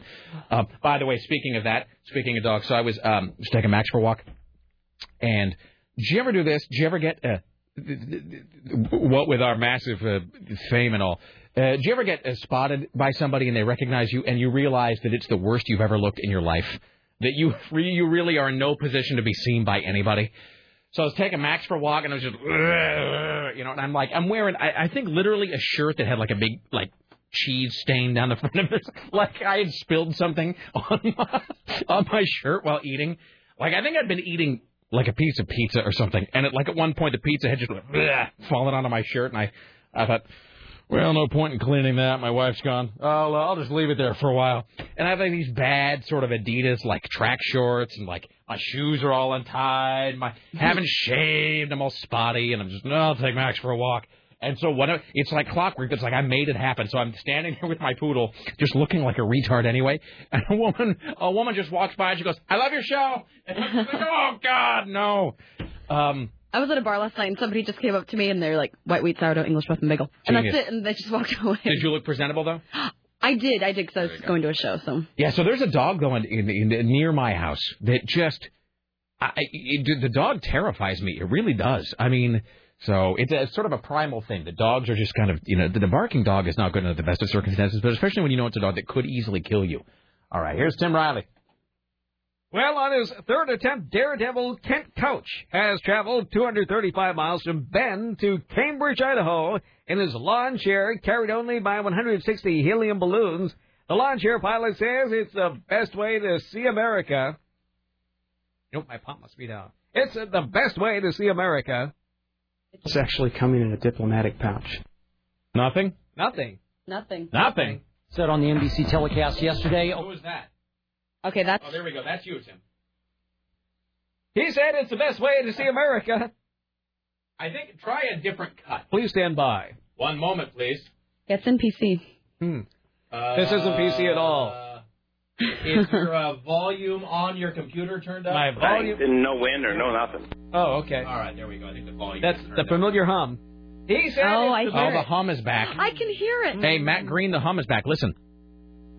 Who doesn't like a good hum every once in a while? The hum is back, And the lawn chair pilot says it's the best way to see America. Oh man, you got to see the country I see. There's no other way to see Oregon but through a lawn chair. It's just like sitting in your backyard. That's how comfortable it is. Here's a 48 year old gas station owner who had a little fun in his life. He sailed into the blue Saturday morning and reached 10,000 feet over Idaho's Weiser River Valley about uh, nine hours later. He spooked the cattle in a farmer's field and settled on the ground around 4 p.m. Sunday. His first attempt in 2006 ended when Cooch was forced to parachute to safety. Last year's try only got him as far as Union County, Oregon, and that chair with all its belongings then floated away. It was later found and returned. Cooch said he may attempt another lawn chair flight in Australia, only if his wife says okay. You can't even really feel anything going on. You know, I can go up and down, and I was going up to 50 miles an hour, and I never, I never felt a thing. Didn't no wind or no nothing. It'd be nice if that hum was louder. I don't think it's. I'm gonna quite... try the other pot here. Thank you. I don't think it's quite loud enough. Can you try a soundbite there, Tim? I sure can. Oh man, you there we got- go. So it's just that channel. Yeah. It's not even. What channel is that? It's remote two. All right. Remote two. Remote two. Remote Remote two. Uh, all right. Hi, the family car. You're on the Rick Emerson show. Hello. Hi. Hey. um, is there a guy named Steely Dan? Uh, What do or you mean? is that just the name of the band? That is the name of the band. Uh, Steel. Well, the band with the fam and the oscillating. Uh, Steely Dan is the name of a band. It's also the name of a steam-powered uh, marital aid in William Burroughs' book *The Naked Lunch*, which is where they got the name. Oh. Because I was watching TV last night, and there was an infomercial on for different bands of the 70s. Mm-hmm. There's a guy in that band who's quite possibly the ugliest man on earth. Uh, it's either oh e- either Walter Becker or Donald Fagen, one of the two. Uh, Are yeah, they well, like that's, number one and two in terms of ugliest man on earth, or Uh, no, well, those are the two guys in Steely Dan. I mean, they're sort of the band. Uh, but I, uh, who was hosting the infomercial? I don't remember. It was late, but the guy's head looked like a gourd. It was big at the top and skinny in the middle. His head looked like a gourd. Wait, hold on. Now I got to look them up. Hold on a second. I got to Yeah, see which one it is. dude. Here's the thing. It- I detest Steely Dan, so I try never to look them up in any way. But hold on, let me look here. Just a second. Um, yeah, that is. I see the guy you're talking about. I just don't know which one he is. Hold on a second. Now, now I have to find out. Okay, so I'm going to look it up. One second I- here. Go ahead. Sir. I was I was laughing to tears because I looked at him and thought that is the ugliest person I've ever seen in my life. That's a that's a broad statement. Well, look at him. I mean, just Looks like look at a him. gourd. He Uh-huh. looks like a gourd with teeth. Hold on a second. Now I can't find a picture of Walt of Walter Beckel, Becker. Becker. Walter Becker. Uh, and Donald Fagan is the other one. Hold on a second. Somebody will uh one. We're just going to drag this out as long as we can. Um, Hi, Sarah. Hello. Uh, let's see. Oh, he's not. See, I can't find I can't find e- pictures of, e- of either of them. I mean, I only see pictures of them together. They Let me- might be banned in the United I States. think it's Walter Becker. Sarah, do, do you have a picture of yeah, I'm Walter trying to Becker? find the bigger one. I think that's Walter Becker. Yeah, he's one of the two guys. No, they're hideous. They're oh, hideous. he's, he's pretty unpleasant. Let me see here. Yeah, that's it. Uh. yeah, they're hideous and they make terrible music. Uh, you should do top five ugliest people on earth. That ever. Or ugliest musician. I like ugliest musicians. That's gonna narrow it down. There's this guy in my neighborhood who's flat out screamingly hideous. Uh, all right, top, ugliest musicians. Got it. Done and done. Thank you, my friend. Yeah, bye. All right, there you go. Musicians. All right. Ugly purveyors of soft rock. Uh, hi, you're on the Rick Emerson show. Hello. Is this me? Yes, it is. Hello, sir. Hey, um, a million years ago, I used to be a commercial fisherman, and we ran dories off Pacific City. And you would you weren't sure what a dory boat is. I guess the best way to describe it is picture a ocean going drift boat. Uh huh. It's it's kind of that basic shape, usually uh, 20 to 25 feet at the very most. And that is like the one place in Oregon that you actually launch, and uh, it's like Pacific City is like a giant boat ramp for these boats. And you know, I'm all for the surfers and everything, but you know, those they've been launching boats off there since the dawn of time. And, and so I, I kind of can't help but wonder the surfers have got to know there's a certain amount of risk uh, surfing right there when you've got boats that basically in order to get on shore far enough that you can then put your boat back on the trailer and everything, Right. you're kind of you're kind of surfing with your boat. I mean, you're catching a good wave and you're riding it in with your boat at mostly full throttle just so you can get far enough up on the beach when the uh, wave recedes that then you can back your truck and trailer down without taking a bath. And so, where is this on the Oregon coast? Like, where, where is this? What what city would it be near? Roughly, it's south of Tillamook. That'd be uh, it's kind of in in its own little area, Well, but it's- it's south of Tillamook. It seems like you know the, the way to handle this. I mean, not like we have a lot of surfing activity off the coast. It's just to handle it the way that Southern California does, which is there are stretches of beach that are labeled swimming only, no surfing, surfing only, no swimming, or boating, no swimming or surfing. In other words, you take a stretch of beach and you label it for one specific activity. There were dog beaches too. Yeah, or dog beaches. Yeah, you said Well, nothing- Huntington nothing Beach else, for so- dogs only. Well, that's kind of my point. I mean, the, you know, the dory fishermen have been using that beach since they're, I think they've had dories. Yeah. And so the surfers have got to know that, you know, you've got these big, huge things of wood and metal and spinning props coming at you, It's which is just like a really not bad great. a recipe for disaster, sir. Yeah, it's kind of like surfing in the middle of I five. At some point, you are going to have a problem. All right, thank you, my friend. Bye. Ah, genius. Here's Tim Riley. 13 are injured in Pamplona's running of the balls. Bulls, I should say. Der- Devils uh, kicked off the running of the Bills to Bulls today with a long, messy, and dangerous dash across the streets of Pamplona. 13 people are injured, but none gored. It's a half mile sprint through cobblestone streets, turning chaotic because the pack of six half ton beasts becomes separated early in the route after plowing into crowds of people. it's fun for all ages. Uh, who Uh, who whatever. plays for the insurance? I don't know the answer to that. I mean, if you're gored during the running of the bulls, your insurance company, I think, has every right to tell you to go f yourself. Yeah, why wouldn't they? Get bent. Uh, so what? Here's a question: Are the uh, you can tell where I rank humanity in the scale of things I care about? What happens to the bulls during this thing? Are they injured as well? Is this one of those things where the bulls are like at the end of the at the end of it they don't get put into an arena with a matador or something? Do they? I don't think so. So, I mean, the Bulls run down the street. It just seems like the Bulls would inevitably be injured because they're running down a crowded city street, right? Only one died so far, but that's after falling 30 yards from an ancient wall. A bull, a bull, or a person? A person. Well, f them. Who cares? Seriously, who cares? Um, uh, so, I, I don't know. You know, if your life is so dull, Only 14 people have died since 1924. Oh, I wish it was more. I just really, I, there's just something phenomenally irritating about that running of the Bulls thing. I don't know why. It bugs th- the living hell out of me. Um, eh, you know, so. How about jumping into a sea of piranha? That's but or see- people of Dory but, boats. But see, if somebody did that, if somebody did like it, you know, swimming with the sharks year, you know, or did, you know, jumping into a, a, a running combine year, everybody would think it was stupid. Yeah. Uh, but I think because it takes place in or a log shredder. because it ex- exactly swimming with big hundred ton logs day. Be- Because it takes place in Europe, I think we're supposed to think that it's like sophisticated, right? Isn't that the deal? It takes place in Europe, so it's not dumb. It's cultural. It's really just stupid. If people were doing this in, oh, I don't know, Kansas, we'd have them locked up. I mean, that would be evidence that you were clinically retarded. There is one ruptured spleen reported. Oh, that's great. But it's a Spaniard who lives there.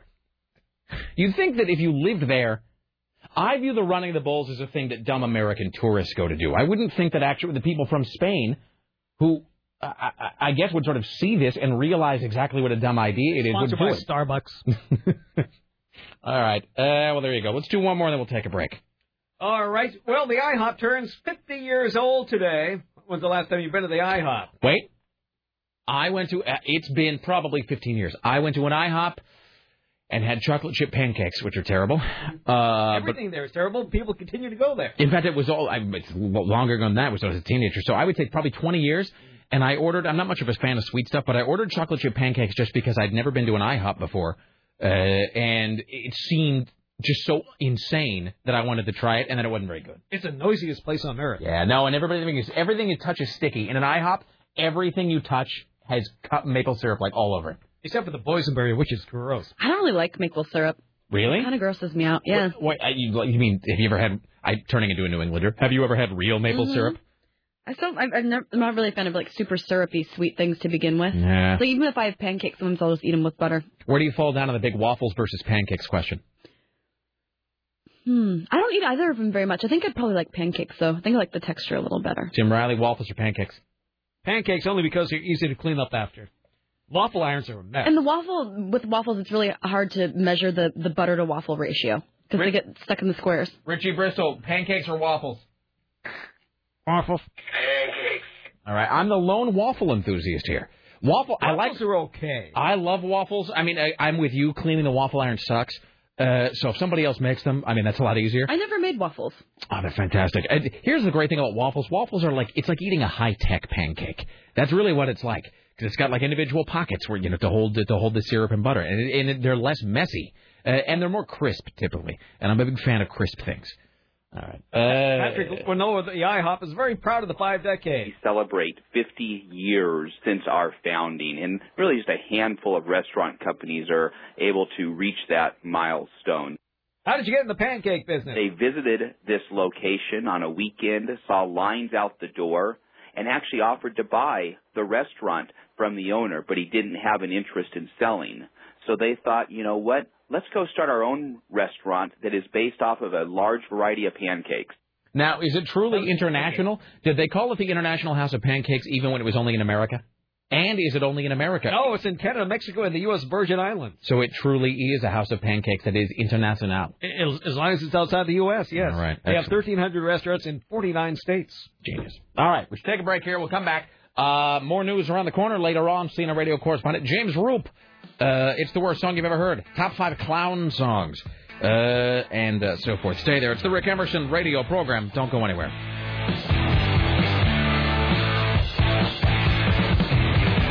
Gonna check her out, she's my latest attraction.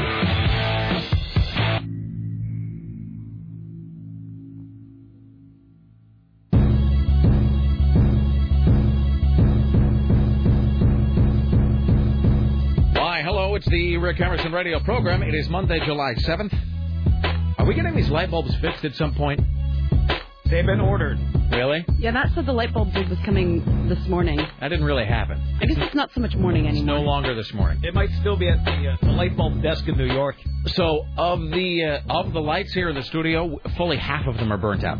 It's not an exaggeration. Half of them are now burnt out. Yet there's more light in here than usual. Because we have these weird shop lights that we had uh, that day that they were measuring my fat. Richie For the filming and and whatnot. yeah, and Richie and Matt hooked up all these shop lights in here, which are great. Except I'm almost certain they're a fire hazard. So Yes, more you than know. likely. So and they're right next to a dry wooden roof. You know, like the ceiling of this is just made out of uh, dust and and like dried teak wood. So you know, if you hear shrieking pain at some point, that's that's what that's about. Here's Tim Riley.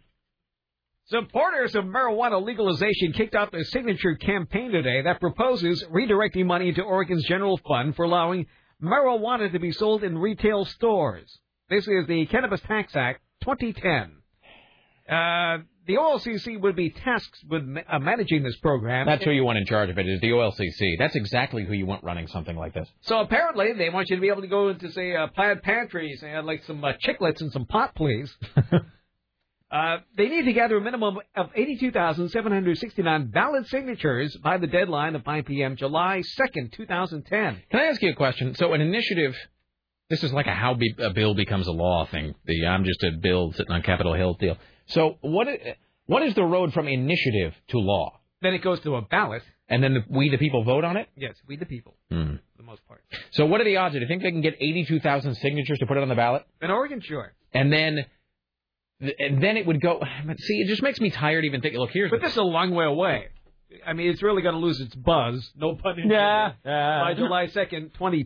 2010. Wait, so they have until 2010 to to It- get the signatures. It'll, right, it'll be presented to Oregonians for a vote November 2010. Well, that's not that far away. That's only I mean it's two years basically. But uh, the the thing this the whole thing just makes me tired because you know I am a small L libertarian, so obviously whatever you want to do, everything ought to be legal, drugs and so forth. But but here's but here's why it makes me tired even to think about it because they're going to gather the 82,000 signatures, then it's going to get on the on the ballot, then everybody's going to vote, and in Portland that'll probably pass, Yeah. but then it will just immediately be blocked by some sort of nutcase injunction. Mm. And then it'll just then it'll just be 15 years of fighting about it. So in the meantime, everybody will just continue to buy their drugs, however the way they.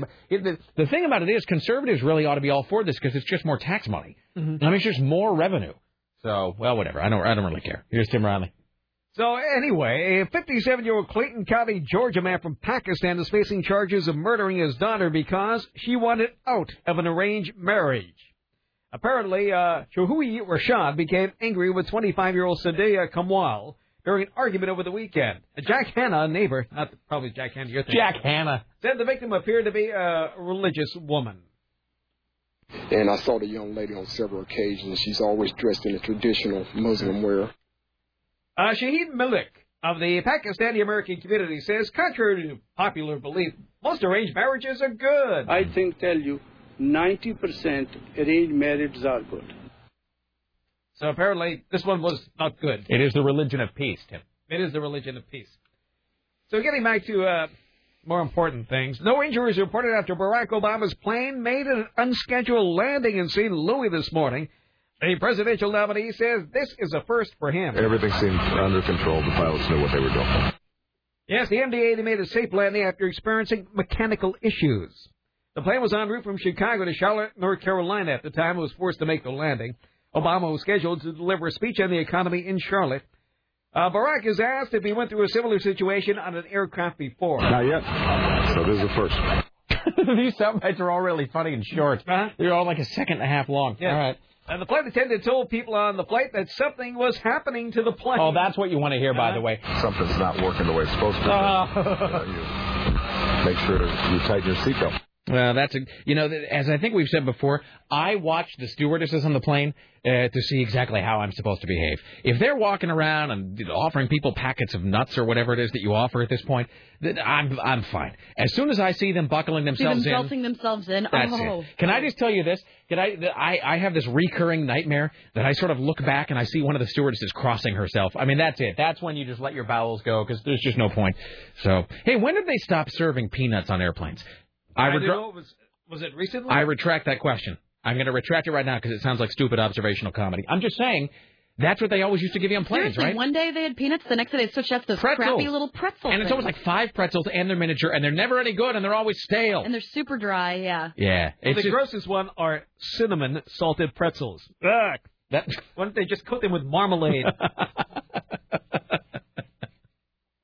I don't know, Here are Tim. The idea of cinnamon salted pretzels. See, the thing is, that actually sounds like it might be good, but it, you're saying it's not. No, it's horrendous. It was like those cinnamon sun chips that they were trying to hide. Oh, those are awful. They're Those cinnamon so sun wrong. chips. The texture just doesn't go along Ugh. with this. You know what those cinnamon sun chips are? If you are a taco time enthusiast, and I am, uh, those are crustos. That's exactly what those are. Those are crustos from Taco Time, but not as good. Uh, yeah. All right. Well, in any event, blah blah blah. Pretzels, peanuts, blah blah blah. What is the deal? Blah blah blah. Here's Tim Riley. Hey, I'm I'm on the Amtrak on the way back the other day. Did they give you snacks on the Amtrak? They do not, but they came around. th- This toothless Amtrak guy came around making the announcement. If anybody wanted to buy headphones to to watch a movie from Sissy Spacek. Uh-huh. Sissy Spacek. So the Sp- Sissy Spacek movie, it turned out it was pretty good. It was a made-for-TV Hallmark movie. Of course it was. and I never saw it before, but it, it was okay. I mean, it, it beats looking at the junkyard in Vancouver. did, did you ever see the Amtrak stop in Vancouver? No. It stops at a dump. there, there were stacks and Just in stacks. case you'd like to get a souvenir of your trip to, to Vancouver. You stop in a mountain of rubble, where there are people who just moving one mountain of rubble to the next mountain of rubble, and you sit there and wonder, what do they do with this stuff? It doesn't look like any of the stuff is moving. Fantastic. Well, someday, Tim, they'll be replaced by an army of robots. So I wouldn't worry about that. Hey, here's a question: Are there landfills in Portland? Like I an think actual St. land? John's is like, well, St. John's has a dump. Skip- Insert joke here. Um, the but I mean that's what I mean. Like a place where you can just go dump all your crap. people dump it beside the highway or, or leave it in their houses for the most part. That's been my experience. Mm-hmm. I got this whole garage full of stuff that I can't sell. You bring You- it to the dump. That's what I, so there is a dump. There is a big hole in the ground where I can dump things. You know, it. You don't see the hole, but you dump it in these garages that appliances here, methamphetamine labs here, junkie cars here. Well, not junkie cars. They they go further up, but it's in St. John's up of uh, St. Helens Road, uh, Route 30. Because I got a bunch of stuff. Here's what I I have things They'll like take anything. I have things like uh, two living room speakers from my old stereo, but they don't work anymore. Uh, that's like, what do you do with that? You, you can't Bring it just put to it. Goodwill. Okay, but but I mean, but I but I, I could take it to go, but I don't think they work. That's the thing. I think they are unwork. They are non-functional. Uh, I have this. I have a. Let's see. Uh, What the hell? I have something something stupid. It's like a broken. Jesus, I don't remember what it is. It's like a broken futon frame or something. It's like too big to go out with the trash, Uh-huh. but it's like you know, but you can't put it on the corner and say take because no one will take it. So there is a duck. Not even in your yard?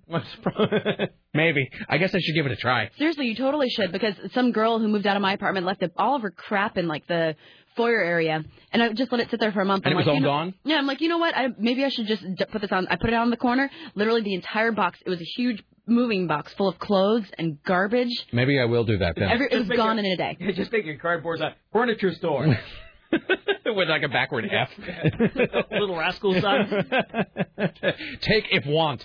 Uh, humans are really just like ants, though, so maybe they will. I should do that as like a social experiment. Mm-hmm. Just big piles of garbage that are just completely unusable, but that look like they might kind of be functional if you fix them a little bit. That's what humans are suckers for. Yes. Something that looks like, well, with a little work, this would be a perfectly good stairmaster or whatever, and it's clearly something. It's on and on and on. what? I don't know. Oh. I don't know what that was supposed. Look to over there. Here's Tim Riley. Oh, I know. I, I had the wrong story here, so let's go back and uh, try to make some sense out of this. At least I had this somewhere earlier. Wait, hold on. You can just. Uh, No, it's I'm- okay. I'm it's your all first set. day back from vacation. Are you ready? Well, you know what happened? No, I am ready. I usually I I have my stacks in certain areas. Yes. They were all cleared away. Oh yeah, did Timmy Ryan? Uh, d- d- I think some of that may be up in my office. That might not be his fault. Uh, No, Yeah. I'm not blaming Timmy. He did a fine job. Yeah. People love Timmy Ryan. They, uh, you know, he. We're happy we have his services here. He can be. You know what? Uh, I know that there are people who are, as they say, uh, again him. Uh, but uh, but I'm a fan, and uh, I think I'm a fan, too. He brings a certain his own kind of flair to the show. Um, I'll just read this one. This one says. Um, this email says this is from uh, uh, Gay Bob, who says, "Stop to the Timmy Ryan bashing." Uh, to all of your a-hole listeners who don't like Timmy Ryan, I would like to say, go f yourselves. Timmy is very funny and kind of hot looking. All right, there you go. Thanks, Bob. Oh, great. That's what Timmy needs to hear. Yeah. All right, here's Tim Riley. So Madonna has reached an exclusive uh, statement to People magazine, denying she's divorcing Guy Ritchie or having an affair with Yankee star Alex Rodriguez. In it, she says, "My husband and I are not planning on a divorce. I know Alex Rodriguez through Guy Osiri, who manages both of us. I brought my kids to a Yankee game. I am not romantically involved in any way with Alex Rodriguez. I have nothing to do with the state of the marriage or spiritual path he may choose to study." Now, Alex Rodriguez's wife, Cynthia, blames the rumored affair for the demise of her marriage to the slugger. Apparently, he's being brainwashed by Kabbalah. Wait, now how can you blame a rumored affair for something? Yeah, that is strange. Like it either happened or it did. Is she saying that it did happen, or is she just saying like, well, the stress of the rumors is just so much. Give me half your stuff. I mean, is that? Uh, it, I, it's it's hard. To, I can't Because really. you can't put that in a legal doc- document, can you? I can't really follow the thread of what's happening here. So I wonder if this is just my take. You wonder if she just if she just figures this is her shot at getting fifty percent, and so she goes, uh, Madonna. Yeah. So now uh, Madonna's brother is putting out a book, and I guess he's making the sh- talk show circuit. Nothing really new in here. I guess he will talk about her rocky marriage to actor Sean Penn. Yeah, the, the the book by Madonna's brother seems really anticlimactic, especially because, I mean, you got to figure, eh, don't you do this when you look at the New York Post or uh, the Sun or any of those? You figure that they have boiled it all down and they've stripped out all the really juicy anecdotes you want to know, right? I mean, that's the thing. Like, sources say the book will reveal such bombshells as, and then you know, and then they they bullet point like the seven or eight, like the juiciest things from the book, and really the best they could come up with in the Sun was that she once kissed, uh, like, made out with Gwyneth Paltrow at a party. I mean, that's it. So, anyway. And I have to say this. I love Madonna. I really do. But the, the thing about, uh, about what's his name? Uh, A-Rod, as they call him. Uh, him and Madonna, it just doesn't, it rings false to me somehow. Because it just, it just, see, Madonna is not the person that you'd lose your 50% over at this point. Alex Rodriguez. Yeah, I don't. Yeah. I don't believe it to be true. I mean, he plays for the Yankees. I mean, it, it, it seems like, I hate to say I this, mean, it seems he's like pretty, he could but he's not that pretty. Seems like it seems like he He would could be do better. Yeah, that's Mhm. see, and I hate to say that because it makes me sound like a jerk. No, it doesn't. He's like a billionaire. Screw that guy. All right. So a collaboration between Britney Spears and Madonna may be in the works. A Britney Spears insider says the singer's considering doing a video piece for Madonna's tour. The video would reportedly play on a jumbo screen while Madonna is on stage. Earlier reports from The Sun suggested Madonna had invited Spears to perform wor- with her throughout the uh, tour in hopes of helping Spears make a comeback. Well, a Britney insider says those claims are false. People lie all the time, really. Uh, so, uh, what do people on the streets of New York think about the uh, Madonna uh, rumors going on anyway?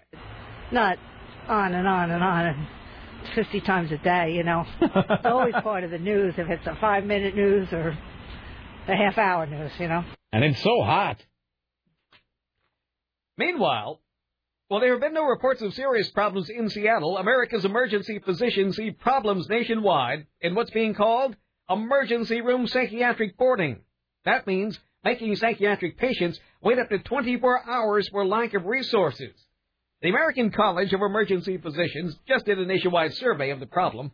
Dr. Linda, the group's president, says long waits can make psychiatric symptoms even worse than they are. The lack of access to psychiatric care is creating a dangerous situation for psychiatric patients and This sounds for like a phone emergency greeting. patients in general. If, if you are having a mental collapse, please press one. If you are seeing demons telling you to kill your child, press two. If you are hearing multiple voices in your head and they're all speaking different languages, please press three. Dr. David Mendelson, the author of the study, says the long rates uh, cause even more problems for psychiatric patients. While these patients are boarded, their care rarely involves a psychiatric specialist. The environment of a busy emergency department may actually exacerbate their mental symptoms rather than provide the care they need. These all sound like those things you used to be able to call. It was called dial a nurse, uh where you could Uh-huh. we call. still have it. CBS has it. What? Really? Yeah. Like for our insurance or something? Uh huh. What do you call up and you're like, if you're experiencing a rash, press one. I never called it, but we do have it. Wait, so, but is, it, is it a recording? Yes. And so you call pick up and different ailments. you call, you know, you press cancer, Shh, press three, and then you hear a whole thing Hello. about what is cancer. Well, and then I hear like the 50s, the Donna Reed music playing in the background. Cancer, a presentation of CBS Health. um, well, now I almost want to call it, uh, and just to see because it, when I in Canterwick uh, when I was growing up, you used to be able to um, in the blue pages you could uh, call it a dial a nurse, and you would dial call it up, and they were and then you would press. I think this is before touch-tone phones though, so it, it, you had to d- dir- direct dial, or you would dial the operator, and she would say, "Can I dial a nurse?" And then you would say, uh, "I'd like to hear tape." uh, five five seven two one, please. And five seven two one would be all about like bunions, you know, your your footbound friend. A- And then it would just be this recording that was about three minutes long about bunions.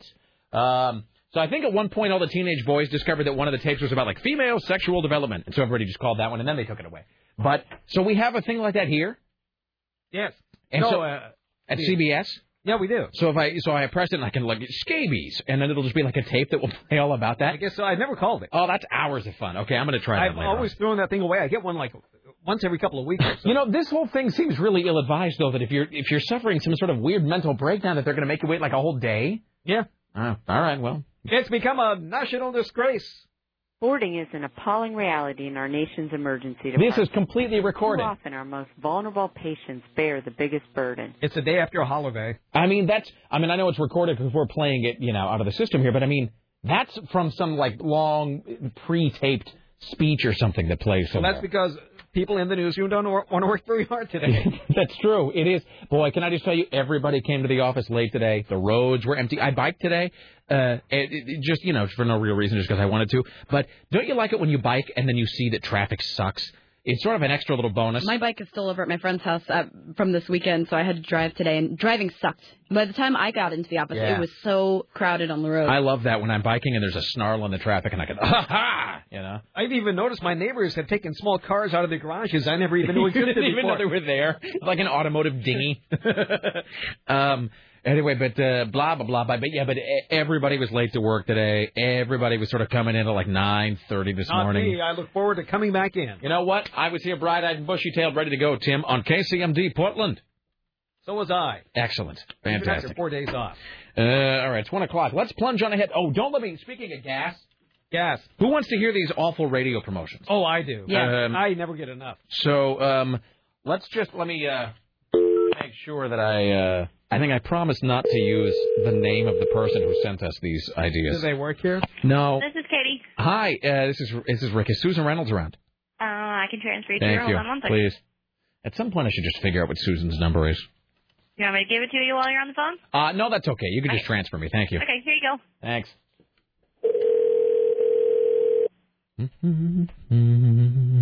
Oh,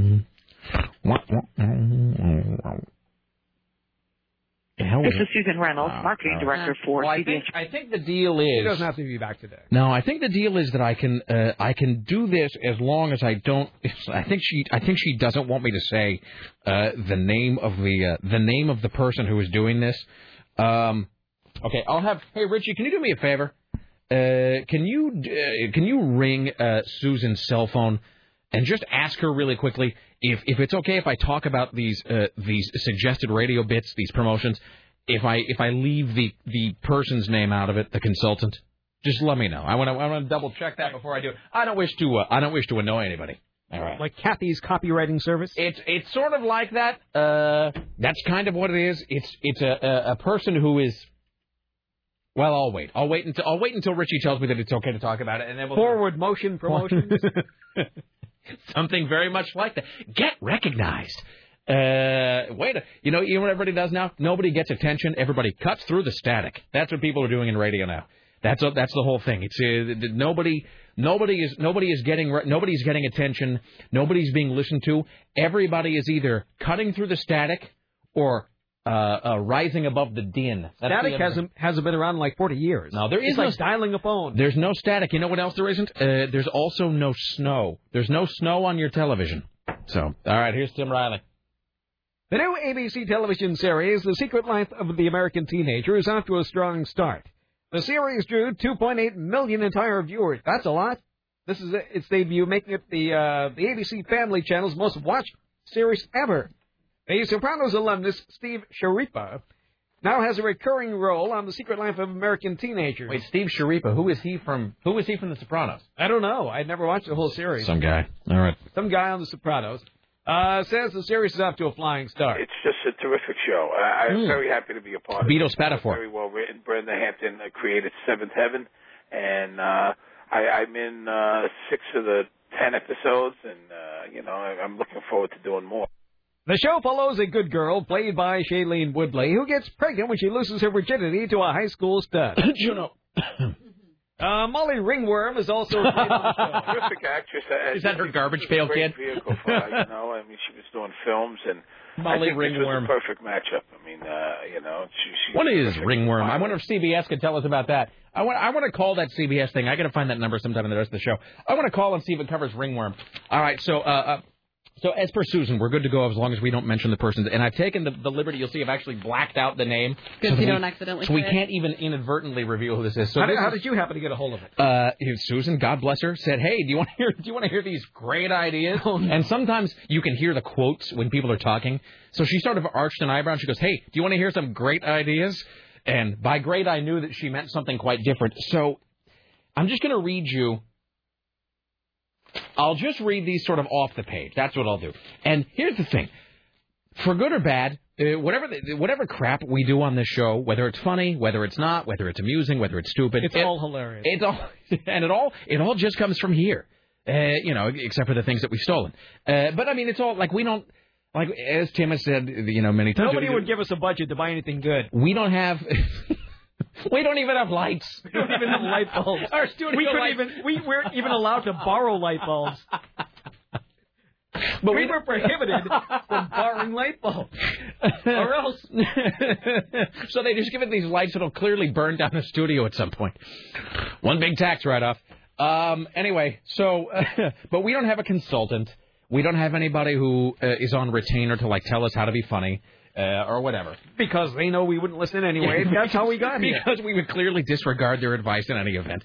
Uh, but there are people who make their whole living telling you a how to be funny and b like gags or sort of events or bits to do. Like if you're too lame to come up with any on your own. And so sometimes that takes the place of writing jokes.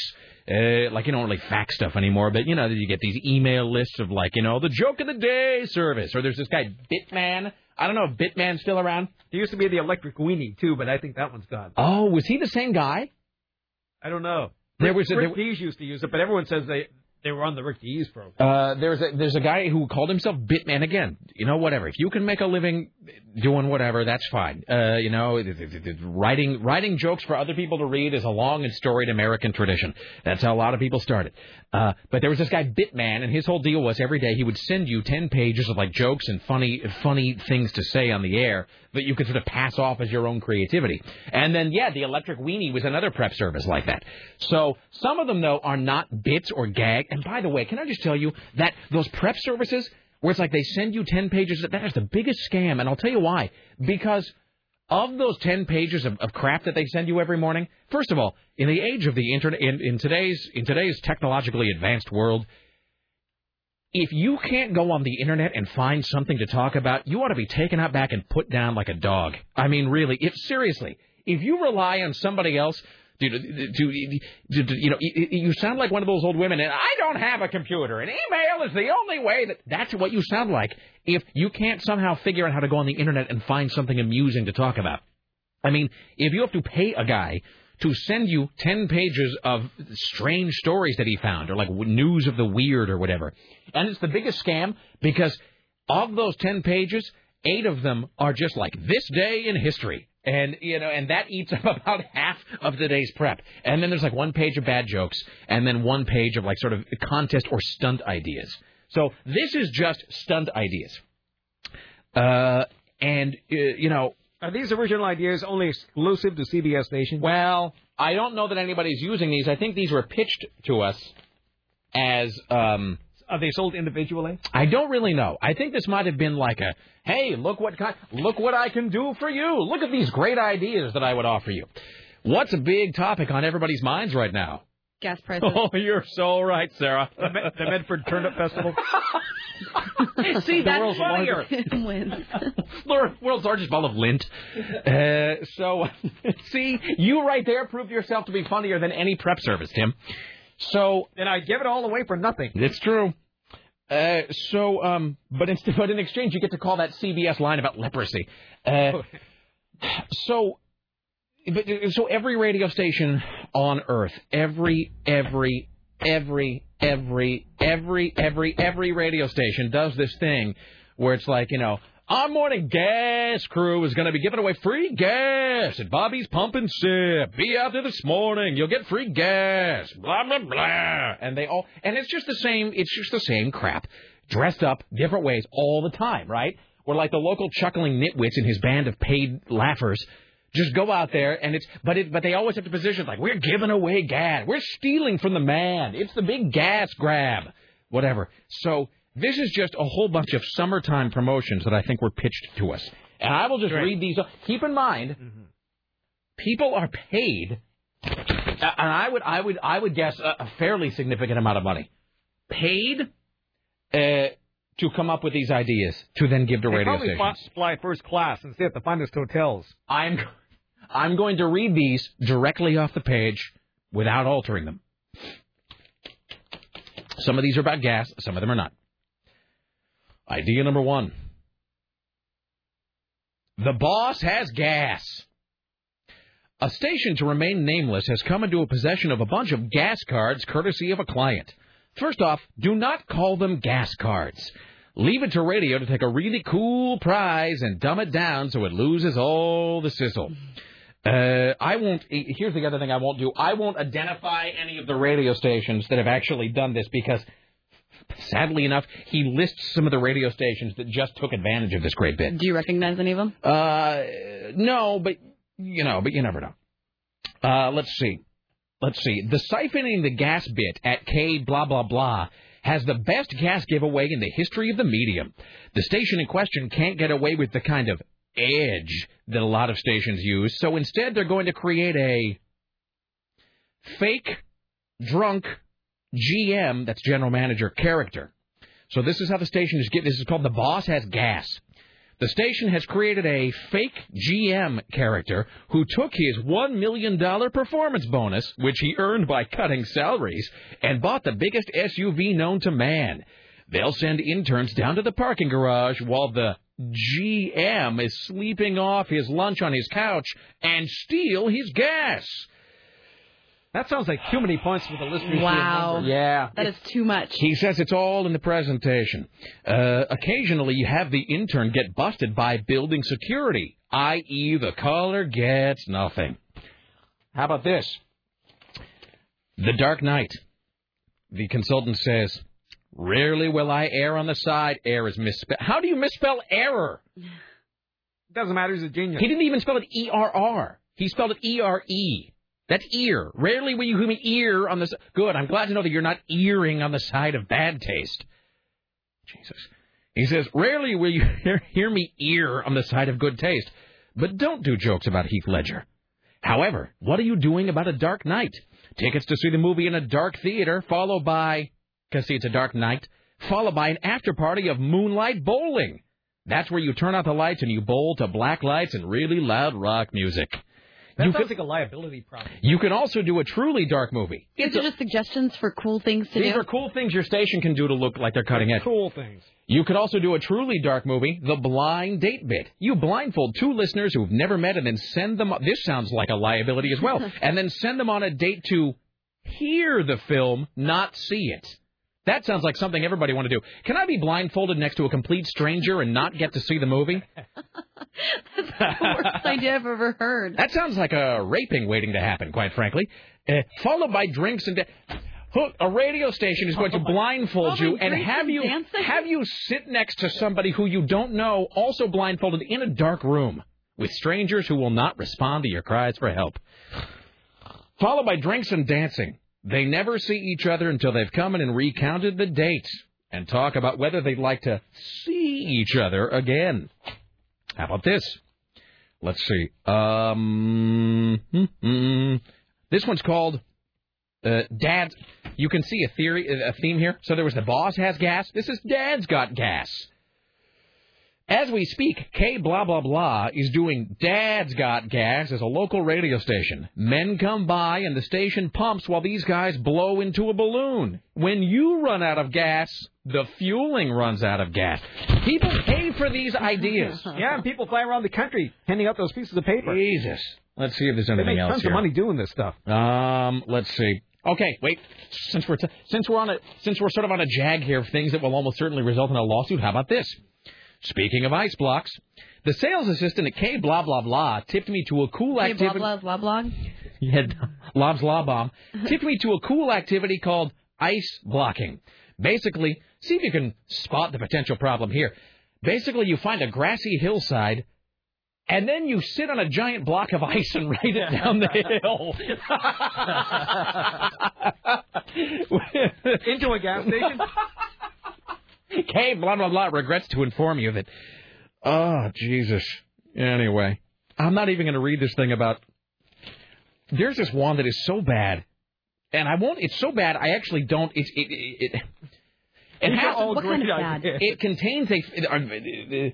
And this is like the best material they can come up with. This is what they're pitching us with.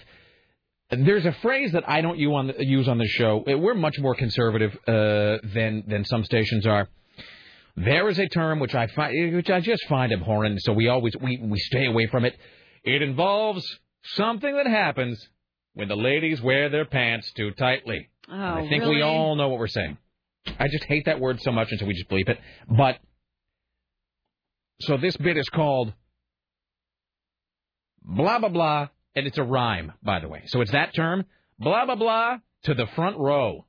Let's all do that rhyme in our head right now. Oh, no. Really? Mm-mm-mm. Really? To the front row.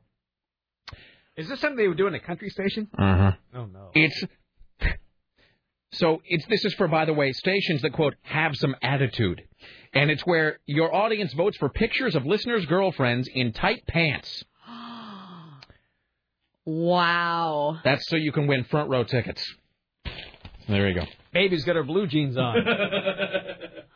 Or in, as the case may be. Wait, so whoever has the best one, like I don't even know. understand how Don't- you would say best. There, there's no further advice on how I should use the bits. That was just that's the A material we were pitched though. All right, so there you go. So let's all just take a moment to be glad that we don't do any of those things. Here's Tim Riley at the Ministry of Truth. You're a grandstander. That's all I have to say. No, I'm a soapbox. Oh, that's Tim. right. Not a grandma soapbox. A grandstander on the soapbox. Yeah. Well, it doesn't matter. A Detroit man whose driver's license has been suspended 22 times has been sentenced from 13 to 20 years in prison. And what authorities described as an extreme case of road rage. Uh, apparently, uh, oh, this guy named Alexander forced 10 vehicles off the road before crashing in Michigan. Uh, Judge McBean said it's one of the worst cases of road rage in Michigan history. Alexander was convicted on charges including assault with intent to do great bodily harm. He blamed the violence on the drug PCP. Hey Tim. Yes. If ladies with large bosoms work at Hooters, where do ladies with one leg work? I don't know. IHOP. Somebody Is just that sent part of to us. No, but isn't that exactly the? No offense to the listener, isn't that exactly the kind of thing you would get in morning prep? Yes. Yeah. All right. Ugh, here's Tim Riley. Uh, meanwhile, Oregon's deputies have let us know some of the amazing excuses for speeding they received. One said, I'm late for church and I don't want to go to hell. Another said, I've been drinking and want to get off the road quickly. I'm going to a divorce proceeding, and if I must, sir, you would understand why I'm hurrying. I am wearing heavy shoes today, and that makes the gas pedal go down more. I just got my license back after being suspended, and I'm not used to driving. Oh, by the way, this person says if I want to get rid of all the crap in my garage, then th- th- then I shouldn't say that it's for free. I should put it out with a sign that says twenty dollars, and then somebody will steal it from me. touch. No, that's do not take. Leave forever. Uh, and then I'll come out. It'll be all be. That's a great idea. All right. It'll be sort of like a human version of that rat that's living in my front yard. Oh, by the way, uh, spe- uh, How's that rat doing? He's doing really well, by the way. Well, that's good. Uh, the uh, I said this is this is how dull my life is. I actually uh, I waited e- motionless, immobile in my front yard the other day for about 15 minutes, just waiting for him to come out of the hole and to get something that I left for him. That's ex- that's how I amuse myself when my wife is gone. So I mean, And, and did he disappoint you? no, no, he came out and he looked around and blinked his eyes in the sun, and it was a small piece of chicken that I was uh, that I was getting ready to throw away anyway. And of course, rats will eat anything. Uh, so I just put it there, and then he came out and he took it and he scurried back back into the hole. This is what you do on your weekends. That's what You I do, feed Sarah. rats. No, it's commu- You know, it's communing with nature. You know, who says that Rick Emerson doesn't enjoy the outdoors? Muppet kills mice for me sometimes. Is that true? Mhm. That's impressive. He's done it three times. Are you sure they're not already dead and he just drags them back? No, no. It, like I've left him in the kitchen where there's no place for him to get it. Because I've seen them. I've seen one scurry from one side of the kitchen to the other. And um, one day I came home and I, he likes to play with socks, so I'll leave him like a sock in the kitchen to play with along with his other toys.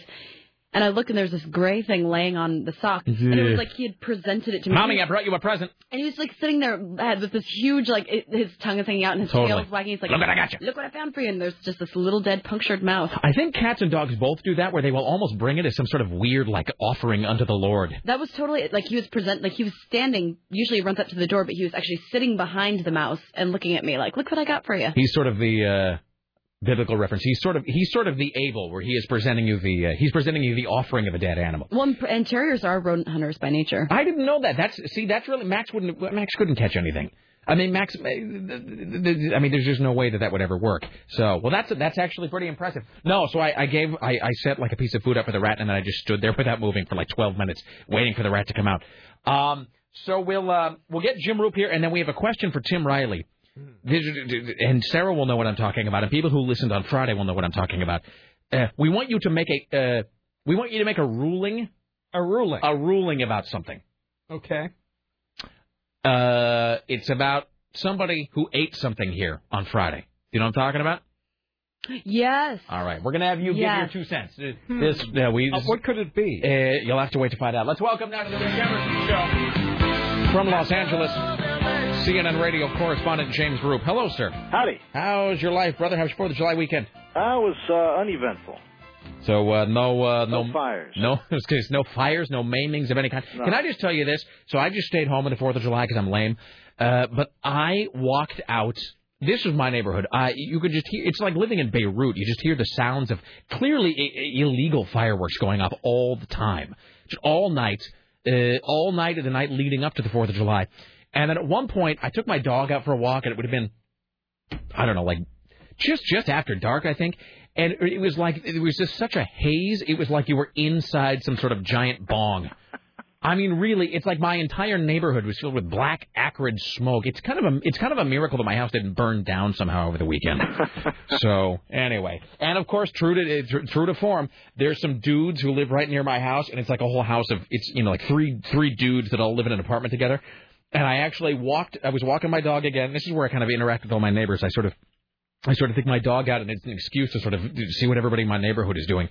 And there were three dudes who lived near me, and they were, in fact, sitting on the sidewalk with a whole pile of fireworks that they had cut open, and they were building it all into one huge super firework, which I heard go off later in the night, by the way. Uh, so I'd be amazed if there weren't some teeth lost at some point during that. So Yeah, that, that was always, you know, the um, the day after the fourth story. Totally. Was you know how many people had fingers blown off or uh, ear damage or Yeah, there was al- whatever because some firework didn't go off and they went up to it. Always that, always that one kid in your class, exactly, who decided to look down into the big, you know, s- steel pipe and see exactly what was what was keeping that Roman candle from going off. Or they're, or they're going to throw the M80. That- that's always that was always my favorite. That's that's good for at least two fingers, you know. exactly. That's her little Jimmy comes back to school with a hook. oh man, people. All right. Well, in any event. So, um, oh hey, speaking of that though, you guys have uh, how? I mean, is it just? I get the feeling in California that at no time, it's like I read this study one time that said that at some point in America, Mash is always playing somewhere. Uh, that there is no point at which MASH is not currently airing on some channel in the United States. I get that feeling with California and wildfires that there is no point at which there isn't some fire burning out of control somewhere. And right now, there's more than 300 that are still burning out of control. Jesus. In all, there were more than 1,400 that were going at one time, and two of them really that were big deals. The one in Big Sur has been going for two weeks now, still heading toward Big Sur, very slow-moving fire, but big. And then the one uh, in Santa Barbara County above Goleta, which is in the Los Padres National Forest, that's making its way, you know, toward Goleta. So, you know, and those are the two big ones with the Santa Barbara County fire being priority one right now because there's more threatened there, life and property. But you know, it- it's it's just crazy. It's going to be this way throughout the entire summer. I can already tell you. First of all, it's going to take a month to have the big surf fire put out. It's going to take probably close another couple of weeks before this uh, this Goleta fire, if you will, um, what they call the gap fire, uh, will be put out. Not surrounded, but I mean doused. So it's just it's and, and hopefully, you know, we'll have not a whole lot more going on. But you got firefighters from 41 states here. You have 400 uh, National Guard being trained to fight fires. You got fresh crews be- uh, fresh crews being dropped in today into these fire areas. I mean, these guys are just they're just tired. Hey, here's a dumb question: Do other states charge California to send their firefighters down there? It's- there's a reciprocal sort of, you know, hey, you you scratch my back, I'll scratch yours at some point, sometime. These are Western states that are all prone to wildfires. Arizona, New Mexico, you know, Arizona had some big fires uh, two years ago that I, I, you know, I was covering the Sedona fire for a while.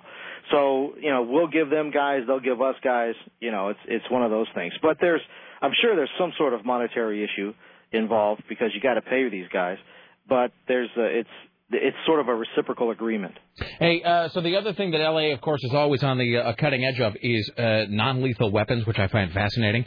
Non lethal weapons are one of my sort of low grade interests in this world. I'll never forget the first time I saw that foam being sprayed on somebody one time, and it just it was like you it was like you sprayed somebody with like some sort of Stay Puff Marshmallow. Exactly, exactly. But it was but it was sort of brown and then it immediately solidified, and so it was like a, it looked like. Uh, what is it? That sort of spray foam insulation that you'll see some Yeah, I places. see. Yeah, yeah, yeah. That's exactly what it looked like. And it's like there was some guy like pretending to be a resistor or a protester or a hippie or something, and they hit the guy with it, and he kind of went whoa, and then immediately kind of went "Oh, and then he was just frozen in place. They also got that thing that they it's like a, a ray gun they shoot at you like heats your skin or Yeah. something. Yeah. So what is the deal? And of course, border agents get all this stuff because they get. You know, 'cause they have to deal with all kinds of the, the drug dealers and you know, you know, the, you know all, all weird human trafficking and everything that happens. So they got a whole new line of non-lethal weapons for border agents. Is that Well, true? They call them less lethal because these things have killed. like rubber bullets. Yeah. Well, it's it's paintball, it, it, and it's it's it's um, pepper ball. Like it's like a paintball gun, but it fires pepper balls. It can fire paintballs too, so you can mark mark a guy and then call the Mexican police and say, hey, you know, your guy's got yellow dots all over him. Or you can while away the hours with your fellow border patrol agents. Yeah. just just you know, market people. So it fires what? So it fires a little ball full Little- of the- oh man, and, and it's it's just y- you know it's it's just crazy. I spent a couple of days with these guys down there, and San Ysidro, which is the, the busiest port of entry, um, i- is is just full of just garbage, human garbage. That that, uh, and I'm not talking illegal aliens. I'm not, you know, I mean, people are going to cross the border for the reason they're going to cross the border. I'm talking drug dealers, human smugglers.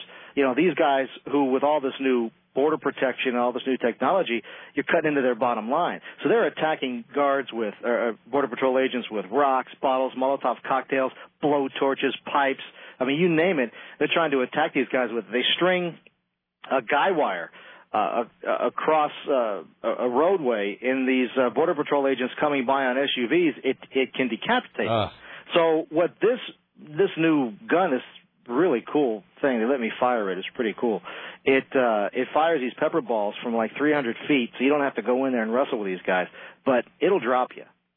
It'll drop you. It'll send you crying. It'll Excellent. disperse you, disarm you.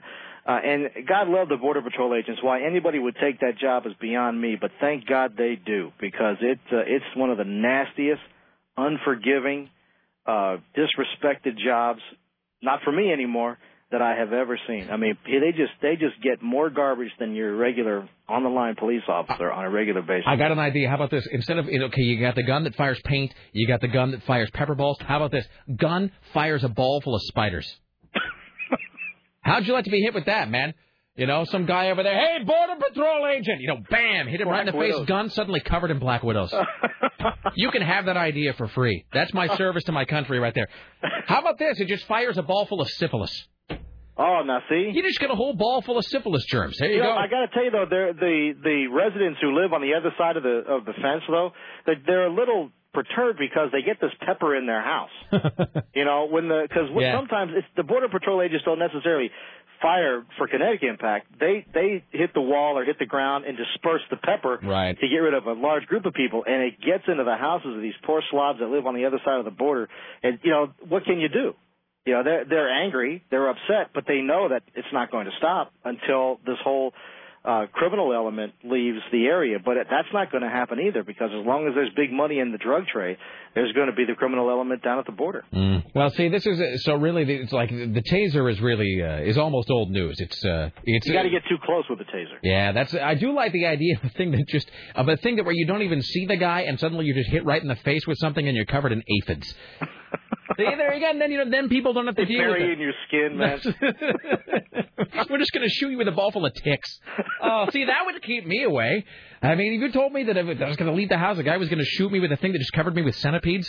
Yeah, thank you. No, I'll Yeah, You pass. know, I mean, I'm, I'm not, I'm not that, I don't have that big of a fear of bugs, so. Um, but I, I would imagine those who do would just be. Freaked I'm just, out. I'm telling you, that's uh, that would have a profound effect on a certain on a certain type of person. All right, my brother, uh, are you on tomorrow? Oh yes, sir. All right, enjoy your day. We'll talk to you soon, sir. Thank you so much. There you go, Jim Roop, ladies and gentlemen in Los Angeles. Tim just vanished. I guess so. Well, all right. Uh, well, here's what we got coming up. We got the top five clown songs. We'll get to that. Uh, it's the worst song you've ever heard. Uh, let's see. Uh, what else? Um, I think we're talking to Peter Carlin later on today. Uh, Richie Bristol's going to rejoin us here in a few. Uh, hello, Tim Riley. Hello. Hello. Let's do like two more and then we'll take a break here. All right. Number one. A 52 year old Milwaukee area man has been accused of faking heart attacks to avoid paying restaurant bills and cab fares. Police say the Washakie man, this is from Wisconsin, Waukesha. Waukesha, uh, took a cab to a mall and pretended to have a heart attack. The driver said he left without paying the bill. Then the man ran up a $23 bill to have a steak dinner at Applebee's. He again pretended to have a heart attack. This time, the fire department took him to a hospital. The doctor there recognized the man as having pulled the same stunt a few weeks ago. He's been charged with defrauding a restaurant as a habitual criminal. Seriously, if you look at that guy, though, it's not out of the question he'd be suffering from a heart attack. Mm-hmm. That does look like the kind of guy who might keel over from a coronary at any moment. Uh, so he faces nine months in prison and a $10,000 fine. Did you have the story about the guy they found in the basement covered in barbecue sauce? No, I did not. Let me just let me read this. This is also from Wisconsin. That's why I thought of it. A couple telephoned police in the middle of the night after finding a man in their basement covered head to toe in barbecue sauce. He told the officers it was urban camouflage, said the homeowner. This happened in Wisconsin. The homeowner said they woke up to whistling sounds. The husband grabbed his shotgun and headed to the basement where he found a sauced up intruder. Held him at gunpoint until police arrived. The guy told coworkers, who writes this way? The guy told, co- this is from a news site, WWMT.com. This is from WWMT News Channel 3 in Wisconsin. Does it seem like a lot of news stories are written very casually and colloquially these days? Yes. This is a news. Re- the guy told officers. This is what happens. Sure, that doesn't sound like The guy told. Should be the dude. The, dude. The guy told officers he covered himself in barbecue sauce because he wanted to hide from the government. So there you go. All right, let's do uh, one more and then we'll uh, break. How would you like to buy a gold mine? There's one for sale in southwestern Oregon. Uh, Ernie Singer wants to sell the uh, the Wolf Creek uh, mine. Apparently, he restored and enlarged the old house and put up some new trees. Wolf Creek. Yeah. Wolf Creek Pass, way up on the Great Divide. This is uh, Wolf Creek down in Medford. Ah. The parcel includes the hole in the ground gulch and Bear Gulch, once rich mining areas. They'll tell you early miners used a lot of ingenuity to harness the water and use it for hydraulic milling. The large mining ditch diverted water from the old Wolf Creek. It was funneled into a three foot diameter metal pipe. The water shot 150 feet down the shaft. Pressure from the water cannon shot down 200 feet. Why would a buyer care about this stuff? I don't know. But he says there's an astronomical amount of gold in that mine. Uh, that from the buyer, who was raised on uh, nearby Grave Creek and Barrick Gulch and the hole in the ground gulch are the Is this richest a mi- real place you're talking about, or is this like at Knott's Berry Farm? Oh, this is. As a matter of fact, if you get up early enough, say 6:30 in the morning, you see Canadian geese, too young to fly, waddling near the south side of the old mine. Too Young to Fly sounds like a lifetime movie about the geese. It does. Too Young to Fly, the Canadian Goose He Story. doesn't name a price for this gold mine, but there's plenty down there. So uh, he's a retired hardware store owner and miner. He wants uh, someone who's interested in restoring the mine. Let's talk about this every day. we should. Let's repeat the same story twice an hour. Now, the heart of gold mining in the old Wolf Creek goes back to 1860. That from Grants Pass resident Larry McLean, who writes in his 1995 book, First There, recounting the history of northern Josephine County. Yes, there's an Some astro- gripping read, I'm sure. there's an astro- uh, there's a large amount of gold up there, although nobody's ever found it. Uh, once gold sold for about seventeen dollars an ounce and several ounces a day often came out of that mine. My God, at a thousand dollars an ounce a day, that would be an incredible amount, millions of dollars if you buy this old mine. You know, the thing about gold is, and I know I'm not the first person to say this, but it's just so completely arbitrary, right? Gold is valuable. I'm just going This is a great promotional idea to pass along to that fellow. Have your station buy its own gold mine. No, but this would have to be. You'd have to tie it into like Kanye West or something. Maybe like the Gold Digger promotion. Uh, so uh, anyway, let's see here. Uh, what do we do? Oh, so it is- so let's do this and then we'll break. So the question. This is a question for you, Tim. So as you know, uh, you were gone last Wednesday, Thursday, Friday. I was. Uh, oh, how was the show, by the way? It was outstanding. You went to uh, you uh, and I know that I got texts from Joni. She was there, and then I saw YouTube videos, all from the George Michael show last week, which I wanted to go to and I didn't get a chance. He still sings good, if not better than he did in the '80s. Yeah, the it, all I, the only footage I saw on YouTube was like a one minute clip of him singing "I'm Your Man," and it was taken from on a kind up in the rafters. I couldn't really tell. Oh, I got an extra one I put up, but not from my own phone. What, what's really weird there is, remember the people used to wave lighters? Yeah.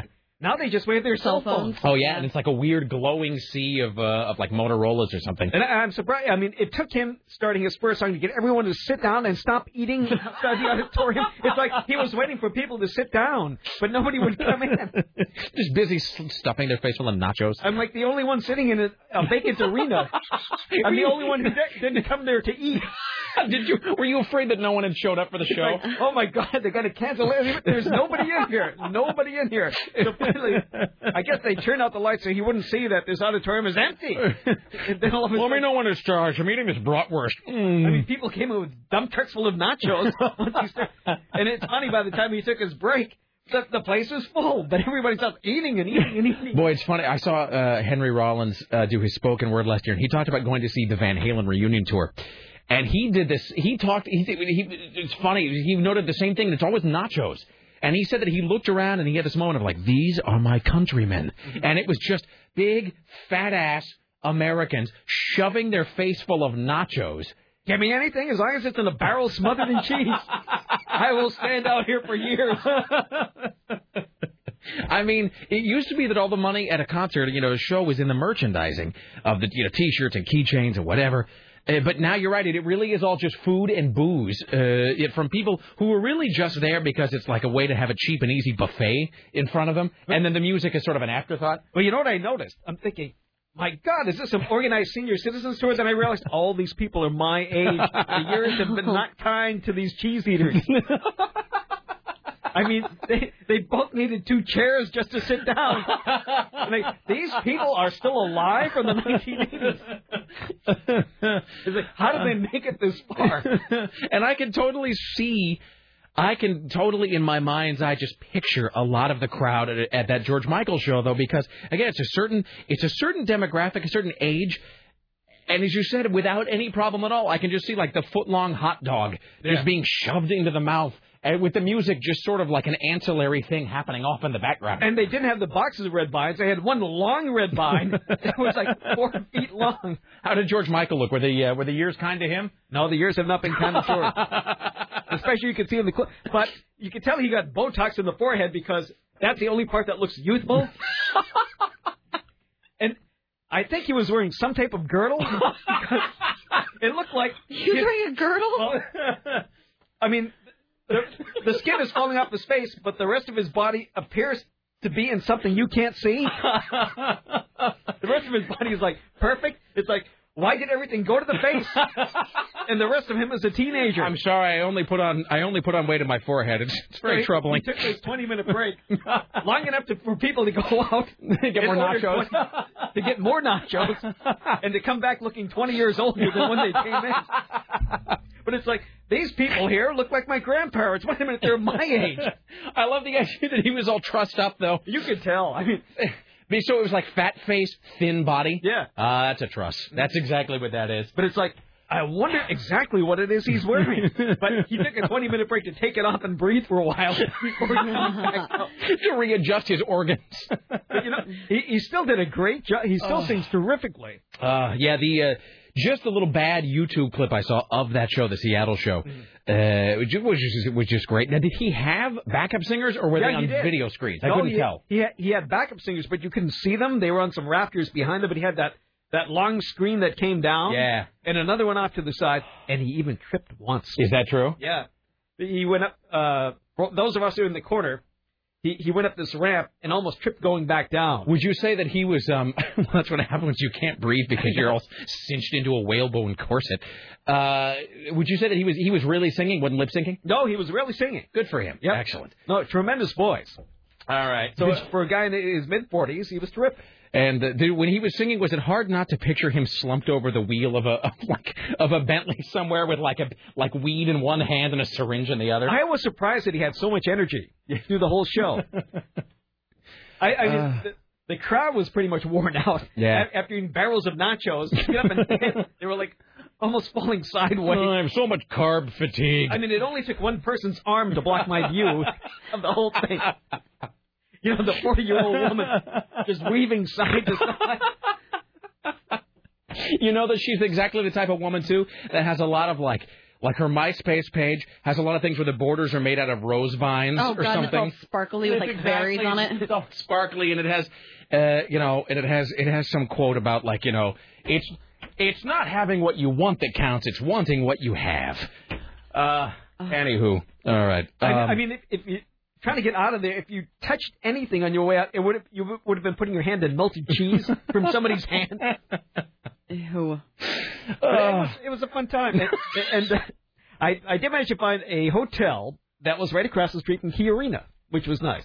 uh, now is Key Arena the one right by Seattle Center? Yes, it is in Seattle Center. Is that what they used to just call the Seattle, the Seattle Center Arena? Well, that's where the uh, I believe the Seattle SuperSonics played.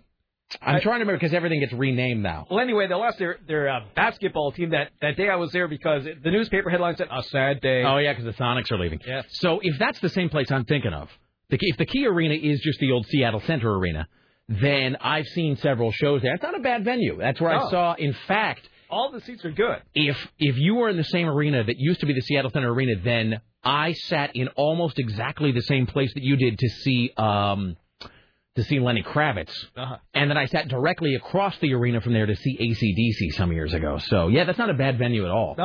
All right. Uh, uh, anyway, uh, so this says, uh, oh, by the way, shout out apparently to Mailman Allen, one of our many uh, delivering brethren, who's a Was there new, a question and did I a, answer it? a new listener. I just only said, this. so apparently he's a new listener as of today. I, I'm assuming the word spread to him by a fellow postal carrier. So, hello, Mailman Allen. God bless you, sir. Uh, so the question is, and then we have to break. Uh, Tim, Yes. I think the people demand that you ask Miss, uh, that you ask Tim Riley, is Timmy the cookie eater Ryan still a vegan? Uh, so here's the deal. So on Friday, uh, Diana from downtown brought us a bunch of cookies. Uh-huh. uh, and which were fantastic, by the way, but which she clearly stated to all of us were not vegan. Made, They were filled made with butter and eggs. butter and eggs, filled with dairy products. I believe most of her concoctions are not vegan. Yeah, I mean, which is you know to each his own. But she said she told us because Timmy Ryan is always so aggressively vegan about things, and can't He's go just all in your face all the time about it. and he just he can't go more than 20 seconds without telling you loudly that he's the healthiest person in a room, which I think we all know is not true. His veganism notwithstanding, there's nothing about Timmy Ryan that says, "Hi, I'm healthy." He's just always covered in this weird yellow, sickly, jaundiced sweat, and it's just He I doesn't mean- look healthy at He all. looks And he's just like, I ran 25 miles today. It's like it's working in reverse for him. Like the more he tries and talks about it, like the sicker he It looks. just looks like his cells are dying all the time. but she brought him these cookies and she's like, hey, just so you know, these aren't vegan. They're full of dairy products. We look over later and he's shoving a cookie into his Mm-hmm. mouth But like he's the whole. trying to, but he's trying to hide it too, kind of. And he didn't even bother to leave the studio. Like if you're gonna if you're gonna shame eat, which I've done, if you're gonna shame eat, you hide. You hide and you do it later when no one's looking. He didn't even like hide the cookie in his pocket and leave the room. He actually just reached into the bag and he attempted to shove the whole cookie into his mouth and swallow it before we noticed. And so we look over and we said, Well, dude, what are you doing? And he's like, I'm eating a cookie. And we said, You're a vegan. And he said, Well, I don't even remember what his excuse was. Uh, he admitted knowing that they were not vegan. And so my question to you, Tim Riley, is Yes. Is Timmy Ryan, in your estimation, still a vegan? He knowingly picked up a cookie filled with dairy products, He knew it. ate it, and tried to hide it from us. Hmm. Tried to hide it. Well, I guess there are different degrees of uh, veganism. Would you say that he is not a pure vegan?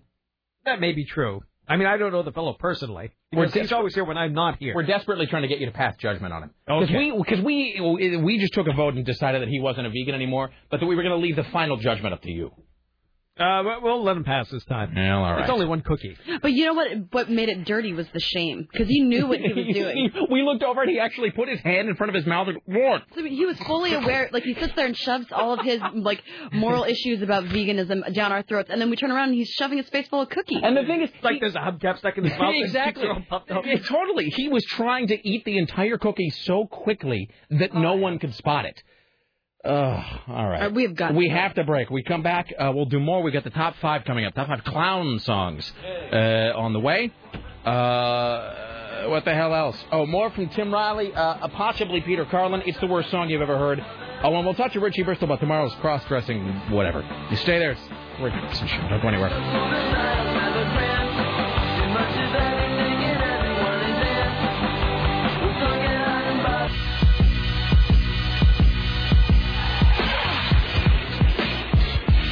Oh, I meant to get some klezmer music ready. Klezmer. Hold on. Klezmer. See if I can uh, dig up a piece of. Uh... Why, hello, it's the Rick Emerson radio program. Thank you for coming by. Still to come today, we'll do the uh, top five clown songs uh, of all time. More from Tim Riley and uh, so forth. Let's see what else. Uh, we'll talk to Richie about uh, tomorrow. So I guess so. Here's the deal. So I guess tomorrow. Never mind. I don't even want to do this now because then it's just going to take over the whole thing. Uh, let's see, and we'll do the Yiddish word of the day coming up. Here's Tim Riley at the Ministry of Truth. Truth. And truth. now, though, from the Ministry of Truth, this is Tim Riley. Guyanese authorities say a first class airline passenger was so angry at seeing a cuddly passenger leave a jetliner before him, he yanked open an emergency hatch and slid down the chute. The man's identified as Tentonade Christopher. He appeared to be intoxicated at the Delta Airlines flight from New York. Local police arrested him. He was quickly released on bail. Uh, the U.S. carrier plans to file charges against the man for interfering with flight crew activities. The end of the internet is near. No, don't be afraid. Uh, the reason more than 85% of the available addresses have already been allocated, and the OECD predicts they'll run out completely by early 2011. Now, these aren't the normal web addresses that you uh, find, apparently. Uh, when the current IP address scheme was introduced in 1981, there were fewer than 500 computers connected to the internet. Its founders could be forgiven for thinking that allowing for, say, 4 billion would last forever. However, less than 30 years later, the Internet is rapidly running out of space. Guess what the most healthy snack is for the summer? It is. Well, is, are you going to cheat and say it's like some sort of vegetable? No. Oh, uh, I mean that doesn't Why you count. sounded angry? Seriously, I mean no, but you and your cheating vegetables. Because that's, I mean, if you're going to say what is that big vegetable let, me- let me let me let me guess here. Because if you're going to say what is the healthiest snack, and then I say Ready Whip, and you go no no no, it's celery. That doesn't. It seems like those are ringers. If you're bringing in fruits and Okay, I'll, vegetables, it is of the cool variety. it is the grapes. Popsicles? Wait, hold. Ding, ding, ding. Oh, Yeah. Really? Look at you. You ought to be on password. yes, uh, apparently the popsicle is the most healthy thing because it only has only 40 calories. Because it's basically ice. 0% fat, 0 cholesterol, 5 milligrams of sodium, and 10 grams of carbs. That explains why popsicles are so strangely unsatisfying, though, because there's really nothing there. I mean, it's effectively just ice. It's like a snow cone, right? Mm-hmm. It is like juice. Yeah. But in frozen form. All right. So why not have one and give some to the kids? It's a healthy way to go. Beverly Hills 90210 alumnus Luke Perry has no re- plans to return to the show's upcoming spin-off. Because he's so busy. He said it wouldn't be the same to be on the show without original producer Aaron Spelling, who passed away two years ago. His real life daughter Tori has agreed to uh, be on as Donna Martin for the new spin off, as has her co star Jenny Garth, who will return to play Kelly Taylor. Wait, Luke Perry's daughter's going to be on the new Now to Know spinoff? No, Aaron Spelling's daughter, Tori. Aaron Oh, Spelling. Yeah, I think it's a poorly written article. It has also been talked that Sharon Doherty may reprise the part of Brenda Walsh. The spin off will premiere this fall on the CW. The original series and uh, aired for 10 seasons in the 90s on Fox. The Osbournes are reuniting for a new TV show. Oh, man, this sounds like the worst thing ever. I was talking to Chris Paddock about this this morning. This seems like a phenomenally bad idea. A six part variety show for Ugh. Fox. It'll have music and your favorite comedy sketches. A variety show starring Ozzy Osbourne. No, Premiere on bad. Your Christmas. time I has know. passed. That's, that's exactly what you you know. I love Ozzy Osbourne, but I mean, you know, and the thing is, we let's just say it. We don't blame Ozzy Osbourne for this. We blame Sharon Osbourne for this. Uh, Sharon Osbourne, who I think she really is the good news, bad news, right? Because on the one hand, like you gotta. Like you gotta you you- you gotta give it up to her that she really resurrected his career in some ways, Yes. and she has made that guy a ton of money, and he'd probably be dead without her, as he himself has said. But I think Sharon Osbourne, the problem is she's sort of like I mean, she has that sort of Gene Simmons thing going on where there's just no internal control about what she will put the brand name on. Um, and I, it, it, the like the Osbournes, I think was was moderately amusing. But let's be honest, does anybody have the desire to go back and watch the Osbournes? Oh. Never. I mean, it's out on DVD. For what purpose? Why would you possibly? You know, I'm going to sit down and I'm going to watch some of the Osbournes. That's great. The problem with the Osbournes is that it's like the ironic juxtaposition of like he's the Prince of Darkness, but he's wacky. Like it, it kind of runs its course really quickly. Uh, so while this is a close-ended commitment because it's only six episodes, I can't imagine who's going to watch past episode one. Uh, this seems like a thing that will get moderate tune in the first time, and then it'll just be gone after that. But it's strange, actually, that, that you're talking about this because. So you know what I was watching uh, yesterday and then last night. You know what really holds up? The Muppet Show. Oh, I, suppose it would. I was watching the Muppet Show because uh, it was the, the third season just came out on DVD. So I watched a couple yesterday, and it was actually so good that I told her like, like you, when when she and hippie hippie came up, like we're gonna watch the Muppet Show. Sit down. Uh, so uh, we had dinner and we watched the Muppet Show, and goddamn, that show is fantastic. It that really makes is. me happy. I haven't seen it in a while. You know what? I was sort of afraid. In fact, that's not a lie, though. I kind of knew that it would still hold up. I mean, your little trepidation when you watch something like that, but I- I kind of knew that it would still be good. I wonder if Fraggle Rock holds up. I don't know because see, I never really got to watch Fraggle Rock the first time because I didn't have HBO. Ah. So that's a thing that I was sort of aware of, but I was always sort of angry. Like Fraggle Rock always sort of made me feel excluded because we didn't have we didn't have HBO or cable or anything, and so I didn't really get a chance to watch it. Then how did I watch it? Because I know for damn sure we didn't have any of that. Fraggle Rock was on HBO. It was uh, down at Fraggle Rock. You know, I probably watched it when we lived in Spain and people would tape it. Um, I probably watched it when we lived in Spain. oh, yeah, it was so glamorous. Live in the house with no electricity. I'm just saying. yeah. I'm just saying when I was living on the continent. Uh, well, you must have that. That had to have been it because yeah, in America it was on HBO, and I don't think it was ever on regular cable. In a house with no electricity, how did you watch Fraggle Rock if there was no electricity? When we, the first um, like year that we lived in Spain, we lived in a house with no electricity. Then we moved on to the Navy base and. Oh, it was a military thing. Mhm. All right. Yes, we stayed at that place, and then yeah, and then we moved on to a Navy base. House And with then- no electricity was it hot? No, it was. I just remember it being um off like off the coast of Spain, like it was on the coast of Spain, because I remember a lot of water and it was really cold and it was all um made out of like stucco and it had a well. Weird. And I remember it flooded one time too. How old Yeah. were you? Like four, four okay, or five. so you weren't old enough that you were like, this sucks. There's no electricity. no, I just I just had bits and pieces of memories of it. That's pretty strange. Yeah. No, Fraggle Rock um, was on HBO, and I so I can't really. That's the thing I can't even really speak to quality wise, but.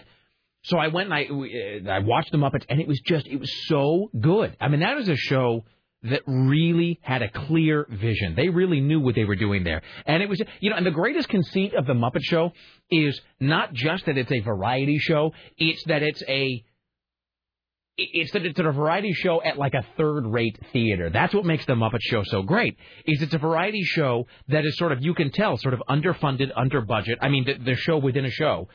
Uh, it, it, that they are, they really don't know what they're doing. That these are sort of pack of misfits that can barely get the show on the air every time, um, and that they do so much backstage stuff and there's so many like sort of in jokes and gags if you're a theater person. Um, but it was the, the, the season three is great because it's a season that has Alice Cooper, uh, Liberace, uh, and then some people you completely forgot about like Leo Sayer.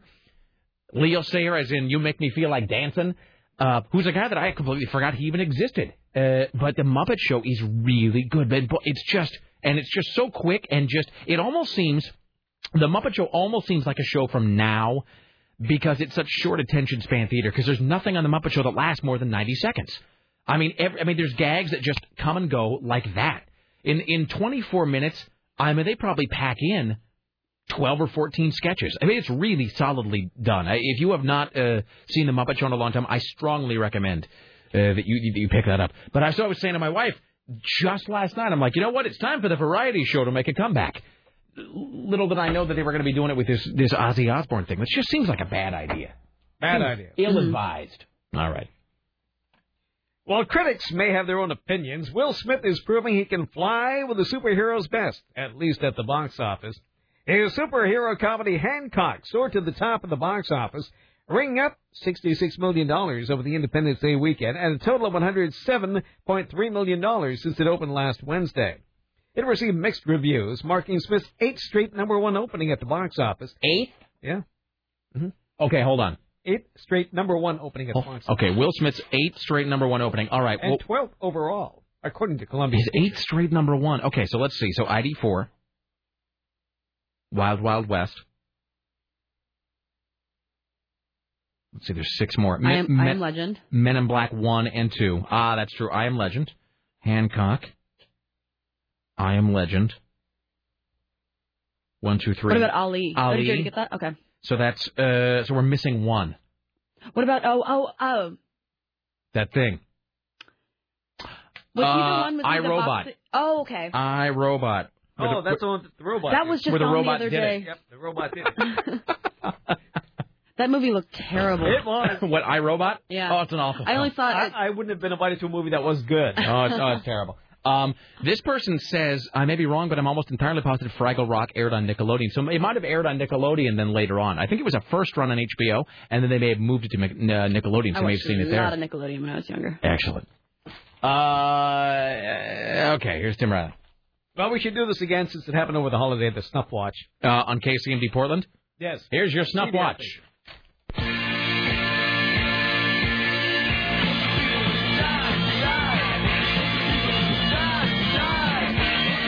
Now I get the Fraggle Rock theme stuck in my head.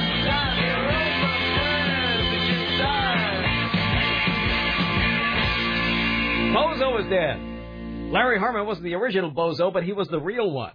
He portrayed the uh, clown for more than a half century. He died Thursday of congested heart failure, says his publicist Jerry Dingy. He was 83. really? Oh, Jerry Dingy. Uh, Harmon licensed the character to others, uh, dozens of television stations around the country. Bozo was a combination of adult and child. We did not have our own Bozo in Portland, Oregon, though.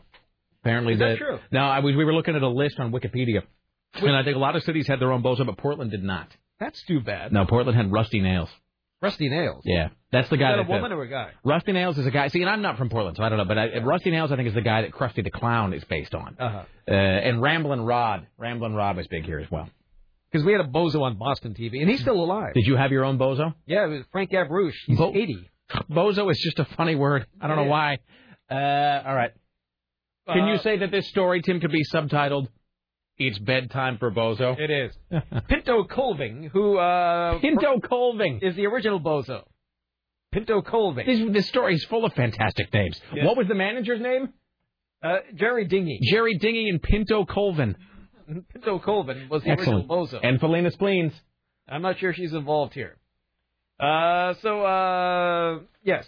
On uh, New Year's Day 1996, Harmon dressed up as Bozo for the first time in 10 years, appearing in the Rose Parade in Pasadena. The crowd reaction, he recalled, was deafening. They kept yelling, Bozo, Bozo, we love you. He shed more crocodile tears for five miles in four hours. He was born in Toledo. Harmon became interested in the theater while studying at the University of Southern California. Bozo was a star, an entertainer bigger than life, Harmon once said. People see him as Mr. Bozo, someone you can relate to, and someone you can laugh with. So uh, Larry Harmon, I guess he was a franchisee. Yeah. He filled these as franchise, but you didn't have one here. Uh, he is dead at the age of uh, 83. All right. Are you? Do you want to do the second half of the snuff watch, or are you going to let it go without the? Where is the second half of the snuff watch? Uh, One moment, please. In the meantime, hi, you're on the Rick Emerson show. Hello. Hey, Rick, it's Eric. Hello, sir. I just wanted to let you know that uh, I, I'm not sure how many of us are there out there, but I did catch the C.W. McCall reference, Oh, Wolf Creek Pass, way up on the Great Divide, heading on down the other side. trucking on down the other side. Yeah, I did that. Uh, yeah, we did that. Tim had some story that came from Wolf Creek, and then immediately I have the Wolf Creek Pass uh, 45 at home. Excellent. Excellent. All right, thank you, sir. All right, bye. All right, there you go. All right. No. I don't have the second half. Well, I just searched my records and it's not here. well, Jesse Helms is dead. If you're the sort of person who cares. oh, about that nobody kind cares. Good riddance. Open up the gates of hell. Here he comes. Open up the gates of hell. Jesse Helms is coming home. of thing. I Turner's been needing a roommate. Yeah. ah, fantastic. All right, there you go. There's your double snuff watch for. Uh, you know, I was so sad that you weren't here for that too. The good deaths always happen when one of us are gone.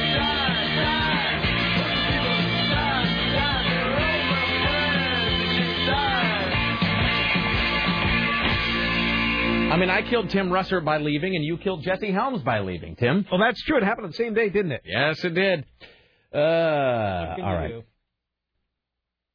Oh, am I still here? Uh, I don't know. We can. Uh, well, why don't we do one more, and then uh, we'll go let you uh, prep for your various uh, live news reports later in the day, and we'll talk to Richie Bristol. Iraqi Prime Minister Malaki is raising the prospect of setting a timetable for the withdrawal of U.S. troops as part of negotiations for a new treaty with Washington. Wait a minute, we're going to let them decide? How is that possible? This is the first time the U.S. backed Shiite led government has floated the idea of a timetable for sending American troops home. The Bush administration has always opposed such a, a plan, saying it would give uh, militant groups an advantage. Like they don't have it I was already? just gonna say that's the one. I it would mean- cause turmoil in this, this normally peaceful next thing, country. Next thing you know, there'll be chaos there. And people won't even be able to go out and get Kentucky Fried Chicken without being shot. Okay. So uh, apparently, yes. Oh, by the way, uh, I was talking about Rachel Ray's fluctuating weight last week. This email says, before Rachel Ray had a daytime talk show when she was just doing a cooking show, I strongly suspected she was an alcoholic. She would look like she was dragging her way through every third show or so, and seemed especially perky when using booze in any of her recipes. She always sampled said booze, even the cooking sherry. Her weight does go up and down. If Rachel Ray doesn't watch it, she'll be Rosie's twin. All right, there you go. All right, Tim Riley, we'll have uh, more news at the bottom of the hour. Yes, yes. Fantastic.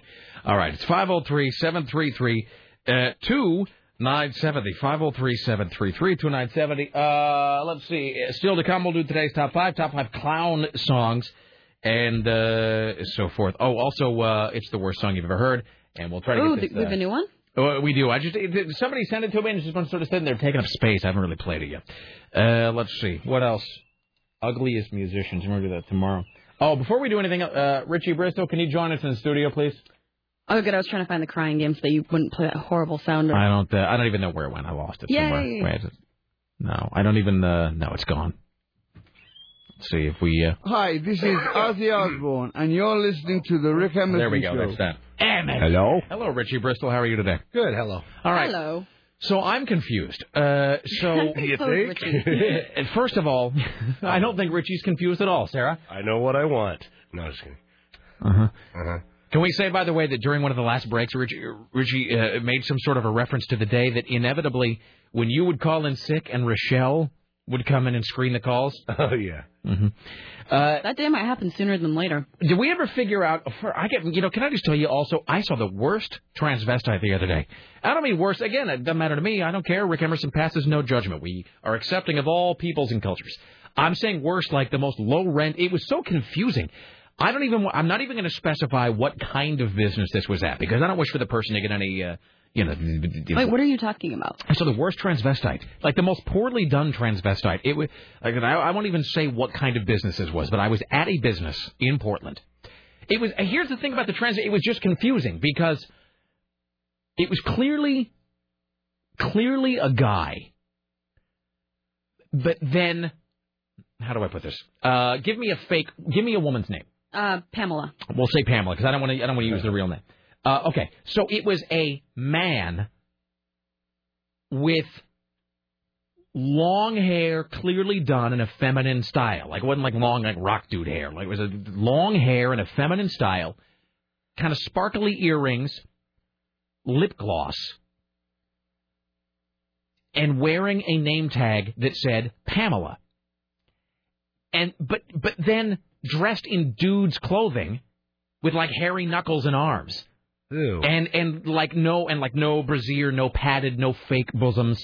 It was the weirdest thing. When I um, used to get my nails done, I would go in and there would be this businessman who would come in, totally a dude, completely a dude wearing a business suit, short hair, you know, like Right. Nelly, except for he would get French tips. he would get full on fake long acrylic nails and have his nails done, and then he would just have these full on fake acrylic Weird. nails. Call But- it the guy's name, a woman's Yeah, name. he was a guy. He was. You My know, name's Ted. I'm here for my acrylic yeah, he was nails. like Bruce, and he just like had it. Were they got a really fill. feminine? They were really fun. They were like long white tipped nails. That is so it weird. Was the most, it was crazy. My I felt like my head was gonna explode. That I mean, it's kind of cool, I suppose. I mean, to be to be at ease with oneself. Yeah, but it was the weirdest thing. So, uh, uh, yeah, so uh, clearly a guy not dressed in women's clothes, a guy dressed in guys' clothes, but then wearing a name tag that said Pamela. Oh, and then speaking in a very feminine voice. Uh, it was just it was like a weird half and half kind of a thing. I couldn't figure out what was. I couldn't figure out not that half. No, like half and. I'm just saying I couldn't figure out what was going on. All right, so. It, it- we had this discussion earlier about the difference between a crossdresser, a transvestite, and a drag queen. And uh, let's see, I got an email about it here. Um, let's see, where did it go? Uh, ba, ba, ba, ba, ba, ba. I'm just getting all of these. No, I've just got nothing but emails about Hancock and Lee Iacocca. Here we go. Um, this is from uh, Gay Bob. Transvestite and crossdresser are the same thing. You are thinking of transgender. No, I just don't know the difference between. How about this? My understanding, Rick, is that if you cross dress, you are typically a straight man that does it for the enjoyment of wearing the clothing because it's freeing, perhaps, or feels nice in a tactile sense. If you are a transvestite, from what I've been told, you actually adopt the lifestyle of the gender you are attempting to be. So I'll take the first one. so Eddie Izzard is he is he? See, he calls himself a transvestite, He calls himself a though. transvestite, an but he- executive transvestite. But he's married, right? Uh, well, I know. He, I don't know if he's married. I know he's straight. Uh, I mean, you know if that matters, but I think I don't. In other words, I don't think he's like on the road to gender reassignment surgery or something. Well, it's all very confusing. Maybe one's all the time. What's that? Transvestite all the time. No, he, no, not all the time. I know that on this latest tour, he's not. Uh, I mean, he's just you know dressed like a dude Which on is his normal such a tour. bummer 'cause he But looks isn't so that- hot dressed like a Well, you- chick. But you know what? You- really? totally. We've had this discussion. I maybe I maybe I between forgot him about that. and Tim Curry, you know, circa Rocky Horror Picture Show. Those are both dreamy men in women's, And then women's here's clothing. the thing about Eddie Izzard is he's such a weird looking guy. Like he's got that huge jaw. And that- So handsome though, in a weird way. In a strange way, he does make a good uh, transvestite. We all sound so gay. Uh, but I. But here's the thing. Here's why he can't cross dress on this tour because he's in that show on FX, The Riches, for which he has a big beard, Mhm. and a transvestite with a beard would just look tacky. I mean, it was just didn't wouldn't work. So because he has the Beardy. beard, yeah, he's not he's not able. So he's just dressed like a guy, and he's still got a good fashion sense when he's dressed as a guy. But you're right that there is something about Eddie Izzard. Is maybe just because 90% of the time I've seen Eddie Izzard, he's been dressed as a woman. So now when I see Eddie Izzard dressed as a guy, it sort of seems like that's not right. Like it, it seems wrong somehow. Um, all right. Well, okay. Well, let's just. So Richie. So let me just ask you. Okay. So why all? Why always the cross dressing? So what is the? What's going on in there? What what what is the? Not in, the- why in the dress. but why in your is head. it that you do that? Uh, back when I was, I don't know what, 16, 17 years ago, uh, it was Halloween, mm-hmm. and I dressed up as a lady. Right. Just like as a goof. Uh huh. And four girls later, I was sold on it. oh, that's so creepy. Uh, what a night! I'll So do tell you like do you like the end product to which dressing like a woman gives you, or do you just like wearing women's clothes? Uh, you ever done it around the house with nobody around? Mm, no. Yes. That's a lie. You're completely lying. All right, which is again, we don't care. It doesn't matter to me. So sometimes you hang out at home. Do you, do you like put on heels, or do you just wear a dress? No, I no. I, I, I the first time I did it, I did hurt my ankle because I was in heels. Well, you're a stout guy too. I can't see that. Heels, it seems like would be difficult for a person of larger carriage and clumsy. And clumsy. Uh, and guys aren't really like y- y- guys aren't really all that graceful under the best of circumstances. I'm not elegant. No, no. But is Rochelle elegant? Uh, she tries to be. Mm-hmm. Anyway. Uh, all right. So I'm just going to ask what Sarah and I keep wanting to ask. Oh, so no. have you had relations while dressed as a woman? well, the first night I did. But I mean, since then, Four have, have you had relations with a woman while dressed as a lady? Uh, a few times. Yes. All right. Um, Do you prefer to be dressed as a woman uh, when having relations? Mm. uh, you know, I had a weave one time, and I went to Vegas and I went to New York. A weave, like a hair weave. Yeah, I got pictures. I mean, yeah, I looked like an ugly girl. Uh, Wait, so you went to Vegas as a girl? with this weave in, yes. Not as a girl until I got there, but you waited until you were there to change because otherwise it would just be weird. Yeah. So you had a just a few weave. times. How long was it? Uh, to my past my shoulder. Really? Yeah. What kind of hair? I matched my hair like you did. But I mean, is it regular straight or was it curly? Permy curly. All right. Do you still have? Wait, how, where did you get that done? Did you do it yourself? Uh, I paid lots of money for it. Yeah, weaves are expensive. I see. I don't know anything about anything. So how much does it cost to get a weave done? Uh, I believe it was like three, four hundred bucks. I think this one was. I mean, they did every single strand and hair, and they Really? So it's like a, a strand to strand thing. clamps and all this other stuff. Clamps. glue. Um, so how long does that last? You get that weave done. How long does that work? I think for it you? lasted a few months, but I had to go back, you know, because your hair grows out and they have to fix Kind it. of like, like you know when I had acrylic nails and you get them Right. because it grows out, so you have to refill. Wait, so you just so you got it done. It was a few hundred dollars, and then you just kept it in for months. Yeah, but I had to, I was learning about it too because you had to take care of it a certain way, and I wasn't doing it right at first. So what was your job at the time?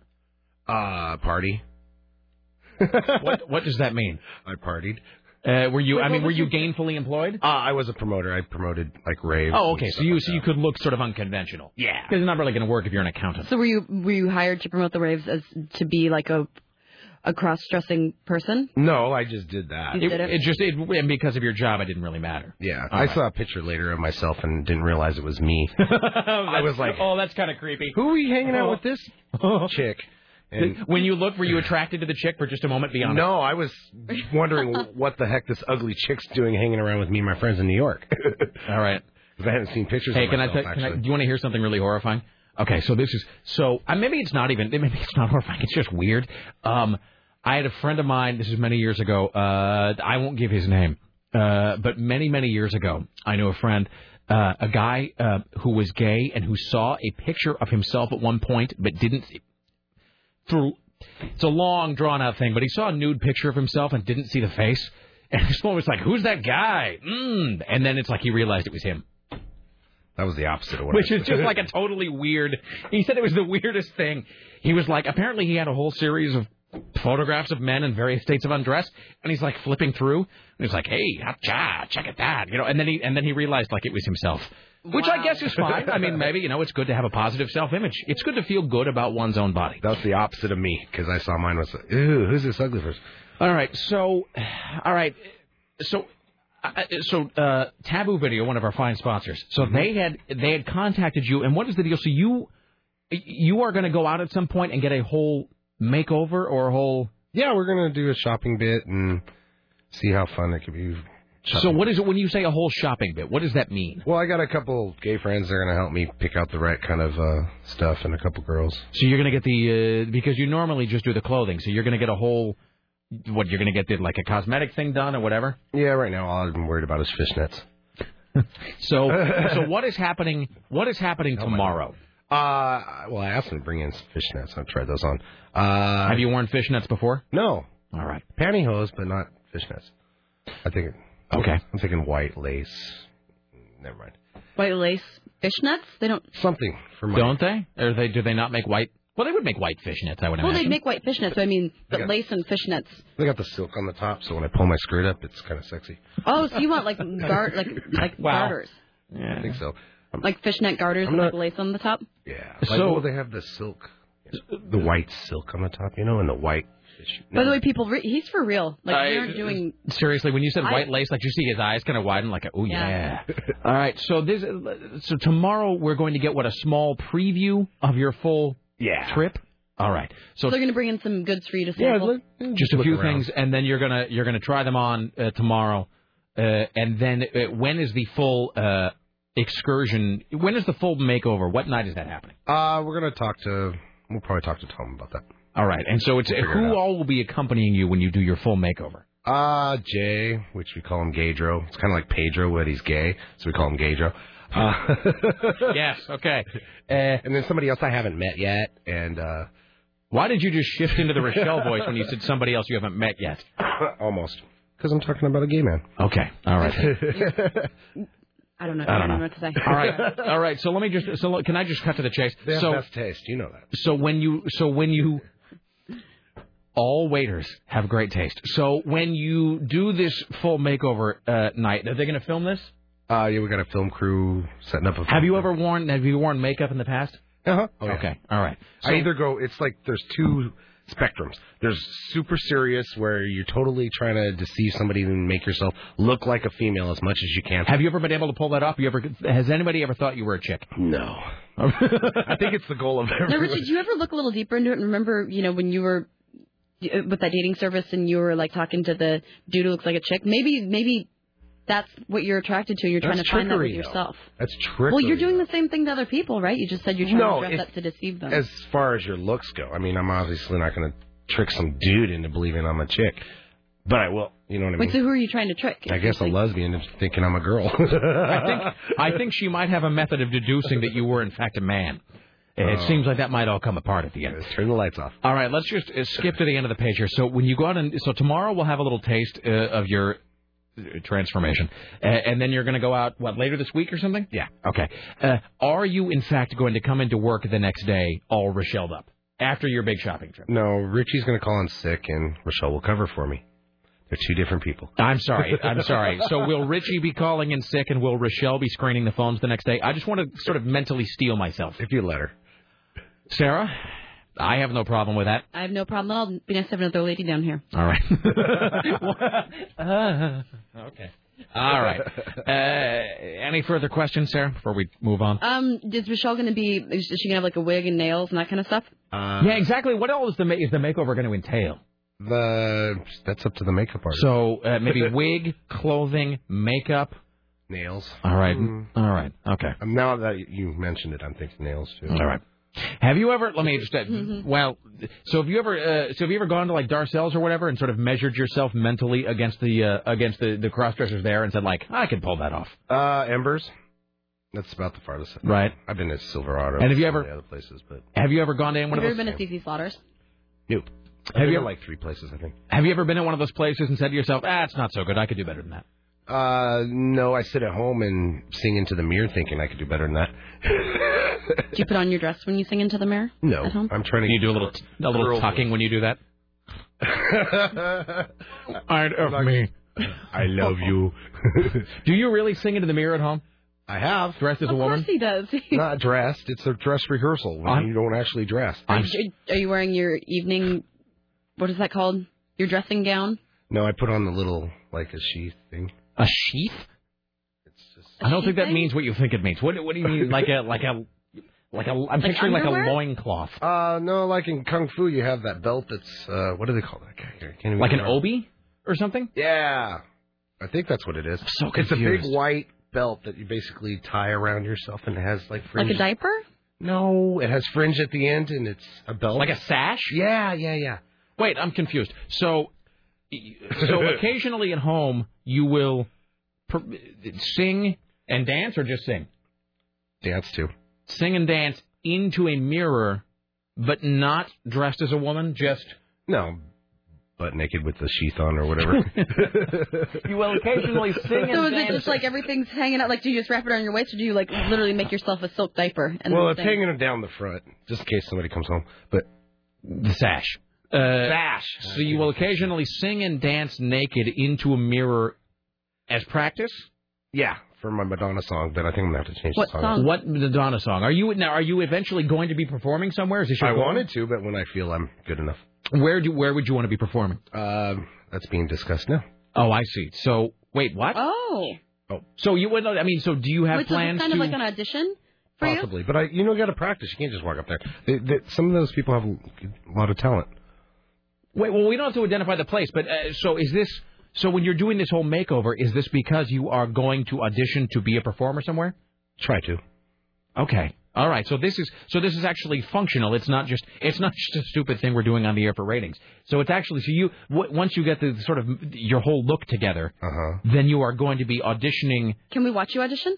Well, that's kind of funny because I had talked to some of your guys' friends to try to lure you to a club and get you front and stage already. I've already asked some people to get you front stage. Oh, you know, it wouldn't take me much to convince me to go see. Um, and I was a going to drag come out and show. surprise you and do a lap dance for Rick and all this other stuff and see if you guys would have That figured wouldn't out. make the with me. workplace unpleasant. on Seriously, Monday. you had me until lap dance. I uh, Rick Emerson's an open-minded guy, but um, all right, that would but just only be, from a distance. that would just be weird, Richie. That would be weird. Uh, Just like that time when that girl yeah. that we work with took off her top. Where was I?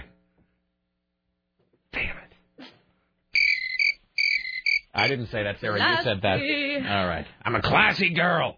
Uh, all right. Uh, Okay. Well, we have to break. Uh, I think. Well, th- anything else you want to know before we No, sort I of end this? I mean, there's so much I don't Are understand. you- so he's coming in tomorrow. You're Yep. gonna try on some wardrobe. Are you gonna like, have some makeup done and stuff too? Not tomorrow. Not tomorrow. That- you know, it takes a long time to do makeup and all that.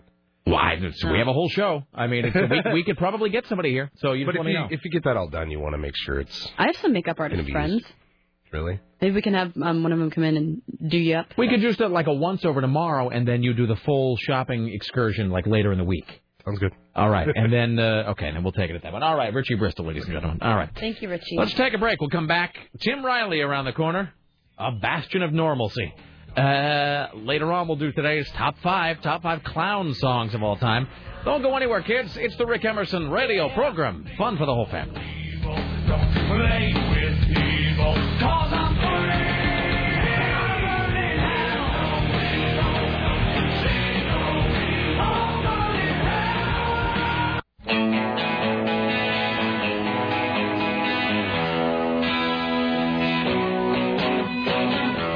Why, hello, it's the Rick Emerson radio program.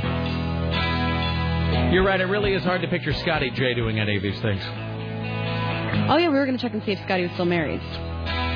While you while you do that, let me just say that during this whole cross-dressing conversation, though, I do picture us making Scotty J dress and drag, and just him sitting really glumly in the corner, unhappy about it. He would look so sad. I can see like a skirt hiked up over his knees and like a bottle of whiskey in one hand. looking like some floozy at a bar. Uh huh. Just looking like some. With a five o'clock shadow and like horrible pink lipstick. That is kind of who this low rent transvestite that I saw at this business the other day kind of looked like Scotty J. But like male clothing, female name tag, like stubble, and female hair, but nothing, but th- th- just totally dressed as a guy. It was all, and then like big hairy arms. Clearly, there were no attempt to shape. It was all very confusing. Uh, all right, uh, we will uh, have the news with Tim Riley in just a moment. It's time though for Rick Emerson's Yiddish word of the day. No, I keep hitting the off button. Nope. Today's Yiddish word is kavitch. Kavitch. K V I T C H, with rhymes with snitch. From the German, to squeal. Do not confuse kavitch with kvetch, by the way. Kvetch as verb. To scream, but not a scream of real terror. It is rather a yelp. A woman will kvetch or give a kvetch upon sighting a mouse, singeing a finger, or meeting a long lost friend. Uh, I think it is correct to state that 95% of all the. This is from uh, The Joys of Yiddish by Leo Rossum, by the way. 95% of all kvetching in the world is done by women. Examples are Don't kvitch when you see the bill, or When she stuck herself with a needle, she kvitched. Kvitch, uh, let's see, kvitch can also be used as a general exclamation of fear or surprise, or as an admonishment, as in Please, no more, or Alkovich. A kvetch is in no way a gershriel, nor it is a substitute for a kvetch. A kvetch is midway between squeal and scream. Examples include When I walked in, she gave a kvetch you could hear in Yonkers. Or as in minor pain, she stubbed her toe and gave such a kvetch. Today's Yiddish word of the day has been kvetch. And now, though, from the Ministry of Truth, this is Tim Riley. Uh oh, the NSTB, or the NTSB, is investigating a mishap aboard Barack Obama's campaign plane today. Do they suspect shenanigans? Well, listen to this. Apparently, the aft emergency exit slide on the chartered aircraft had deployed within the tail cone, and that cone had not separated from the plane. NTSB Chairman Mike Rosenko says this is highly unusual. We have not seen this in flight. We have seen it as a result of other issues, but not while it's been in flight. He said an investigation is now underway. We have a team that's on its way there, and they'll be examining the, uh, the tail cone of the aircraft, taking a look at the various mechanisms. They'll be taking a look to see if, in fact, it's been their maintenance records on the aircraft to see if all of the maintenance uh, directives have been complied with. Well, I don't understand. What does this mean exactly? I don't understand what, what happened. So, apparently, there was a malfunction on the plane, and they found that the emergency exit slide on the chartered aircraft had deployed. Oh, but went off inside. Right. It had not separated from the plane. Ugh. All right. So it's highly unusual. That's unnerving. Well, it wasn't such a happy 4th of July in Slovenia as eight canoeists were sucked into turbines. Oh. hmm The two large canoes decided badly to run over a dam under construction near Slavenka. That's a town about 56 Wait. miles southwest of Lublanka. Which is where? It's Is it ever a happy 4th of July there? in Slovenia. Is there a happy 4th of anything in, in Slovenia? Well, they were trying to be happy, but they just made bad decisions. Doesn't it seem like when you're doesn't Slovenia just sound like a place where only sad and depressing things would happen? Mm-hmm. Like is no it one is Slovene or Slovenia? Because I had a friend. Slovenia. When I was in London, the, a girl I went to, her, her father was the ambassador of foreign affairs for the um, for the country of Slovene. Mm-hmm. Slovenia sounds like a place where where where hope just goes. It's just a whole town filled with filled with dust and with splintery toilet paper. Mm-hmm. Well, TV Slovenia showed a chilling footage of the canoe entering a dam, followed by the sound of screams. Wow, that that's awkward and unpleasant. It is. Uh, they're having a hard time finding bodies at this point. Jesus. I think maybe it understates the situation to say that they did not have a happy Fourth of July. Uh, the Prime Minister Janez Janza uh, said on TV Slovenia, the accident is a great tragedy. It seems like Some of the canoeists did not respect the rules and decided to take a dangerous descent. that's what I'm saying. It, it seems like canoeing right near the turbines in a dam. This is consequence of wrong human decision. Do you think? All right. Well, fair enough. Well, all right then. Among the victims, a member of parliament. And that was news from Slovenia. Nicole Kidman had a baby today named Sunday. But the baby was born today. The baby is still named Sunday. Sunday Rose Kidman Urban. Weighs six pounds, seven and a half ounces. Uh, Keith Urban is by Nicole's side. And the mother and baby are very well. That whole pregnancy was just weird because she she didn't look pregnant. She didn't look pregnant. Like a picture was released last week where she kind of had a ba- like you know like a bump there, and then Like maybe Xenu just gave her the baby out of nowhere. I you know I'm finding it hard to believe that she was knocked up. I'm not saying nothing Calling about nothing, shenanigans on this. speculation, but Oh. Here's uh, well, should we do the top five? Yes, let's do. All right, here's your top five for this whole day has just gone by in the blink of an eye. Oh, by the way, somebody said, "Hey Rick, during your Powell's ad, you had a problem referencing cross-dressing in literature. What about youth and revolt?" There you go. If I'm a cross-dresser someday, my name will be Carlotta, in tribute to Nick Twisp. There you go. that's my friend's uh, mom's name. I will not really. I will not be cross-dressing tomorrow when whoever comes in. I can imagine. Thanks so much. Thanks, I appreciate Oh, it. yeah. You're just not meant to wear anything other than uh, men's clothing. I'd li- just say it. I'd look like that Blossom girl. I mean, that's it, really. I, you know, for Halloween this year, I ought to go as Blossom. What do you think? Full on, just go as me and Bialik as Blossom. You could totally do it. I'll help you shop for hats with giant flowers on the front of them. Really? You're a true friend. Mhm. Here's Tim Riley. And as we prepare for the coming of the Joker and more of the passing of Larry the Bozo Harmon, we take a moment to pander or ponder the clown, the clown's unique place in the cultural consciousness. Here are the five top clown songs of all time. And number five, Killer Clowns from Outer Space. Number five. I'm sorry, this is not. This song is by Tim Riley. I don't know. California punk band The Dickies. Oh, how could I forget? Who here has seen Killer Clowns from Outer Space? Oh, it's the best movie ever. Lisa actually has it, and I almost watched it this The weekend. Kyoto Brothers. It's a, oh, you really it, you got to see it. It's fantastic. Okay. It's a it's a B movie. You know, in other words, it's it's you know low budget and kind of and it's sort of corny, but it's really really good. This is the theme song to Killer Clowns from Outer Space.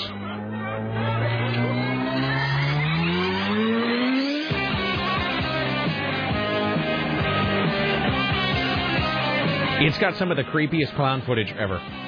There's a couple. Can I just tell you this? It, it, it, it won't be any less creepy if I describe it and then you see it.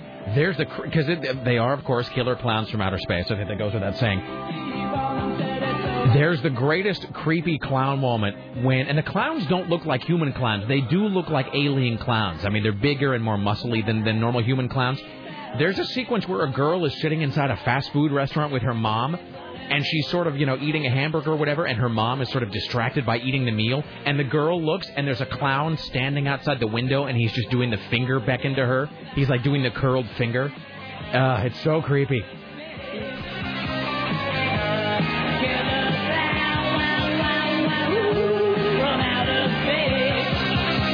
Oh, and it's got what's his name, John Vernon. I think it's the guy who was Dean Wormer in Animal House. And he plays, of course, you know, like the angry cop who doesn't believe the kids when they claim that there's clowns killing everybody.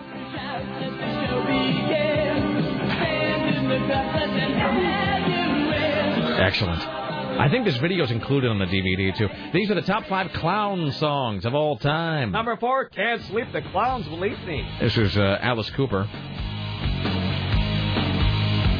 I don't know if this is a song. I've just seen it on a T-shirt. On your T-shirt. Yes. That's yes, yes. You have.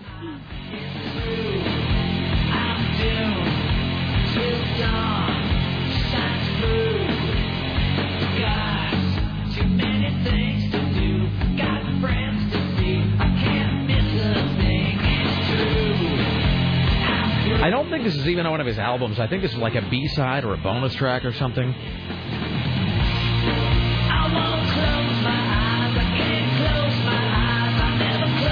And I, this is a, there's an episode of The Simpsons that has this too, right?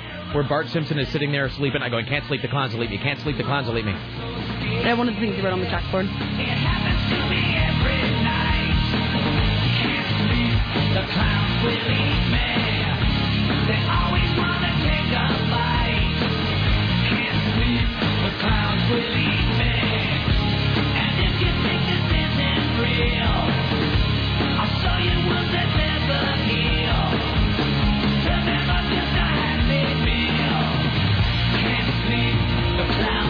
Excellent.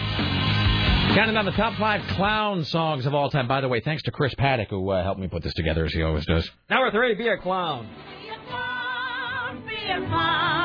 All the world loves the clown. Show 'em tricks, tell 'em jokes, and you won't stop the top. I think this is the Judy Collins version, maybe. Who is this? Tim, do you know who's singing this? A butcher or a baker. I don't know. No, no, it's not. No, I'm thinking of the next She song. sounds kind of like Judy Garland. Mm, Mm. maybe a little too nasal. You know, there's a great version of this song in that. Jesus, like, do you ever go to like praise a movie and then you realize you couldn't have liked it that much because you can't remember the name? Oh, Uh, That um, that Kevin Klein movie about Cole Porter. I didn't see that. Yeah, it came out uh, like three, four years ago. I forget what it was called. It's called um. Ah, it escaped me.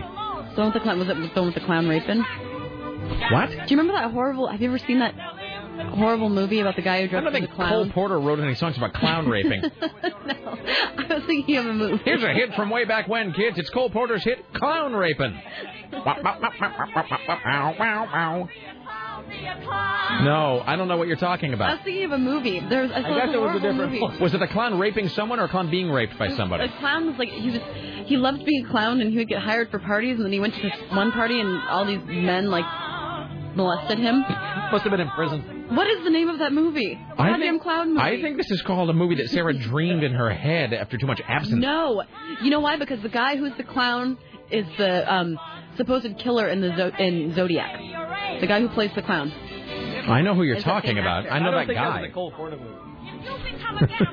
Cole Porter, Cole Porter and George Gershwin present Clown Raping, Volume One, Red Hot and Rape. I'm gonna find the news. I hate You're the one who's talking about clown raping. All right, you brought it up.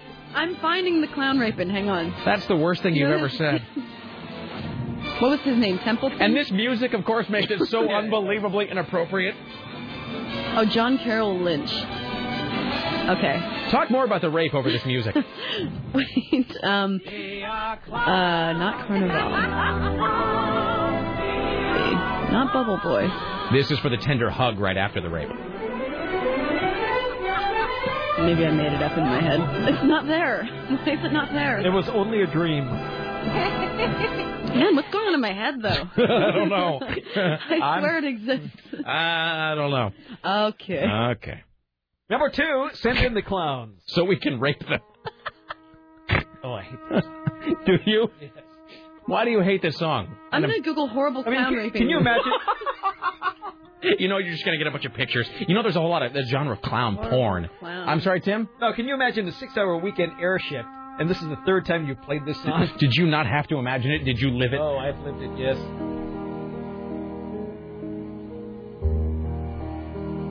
I put two scratches in the intro, hoping I wouldn't have to play it. Ugh. This is Judy Collins, by the way. Crap. Who decided that this would be a song that people would run out and buy? They did. Vulgar. That's the name of the movie. Oh, that's a Kevin Smith film, you know. Yeah, that movie is Or messed a, a view up. a view askew film anyway. Thank you, Aaron Geek and the Yeah, yeah, that was put up by that Kevin Smith's movie company. gets into your head. It is bad. I never watched it. Oh, I wouldn't recommend it. I like you weren't made sick by the clown raping, but Judy Collins singing. I'm okay with that. and well, the clown was asking for it. Oh my god. It was the way it was I like your floppy shoes.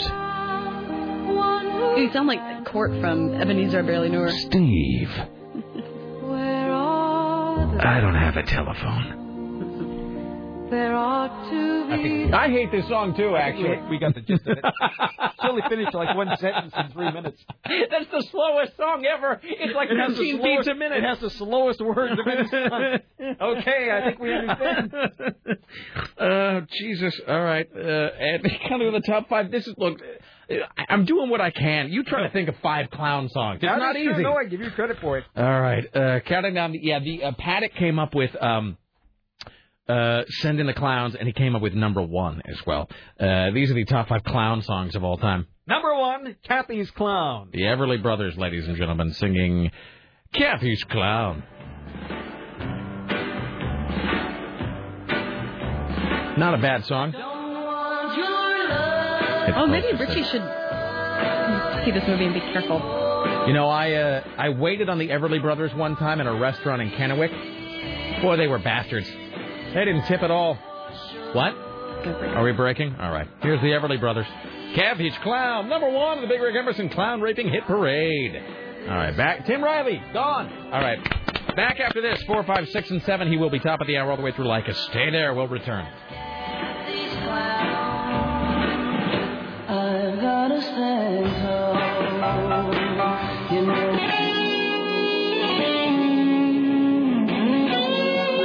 know. Why, hello, it's the uh, Rick Emerson radio program. oh It's 503 733 29. Someday I'm going to capture you laughing. I'm going to sort of isolate it. And uh, eh, the and then I'm just going to do a side by side comparison uh, with Krusty the Clown, Richie. Oh, great. All right.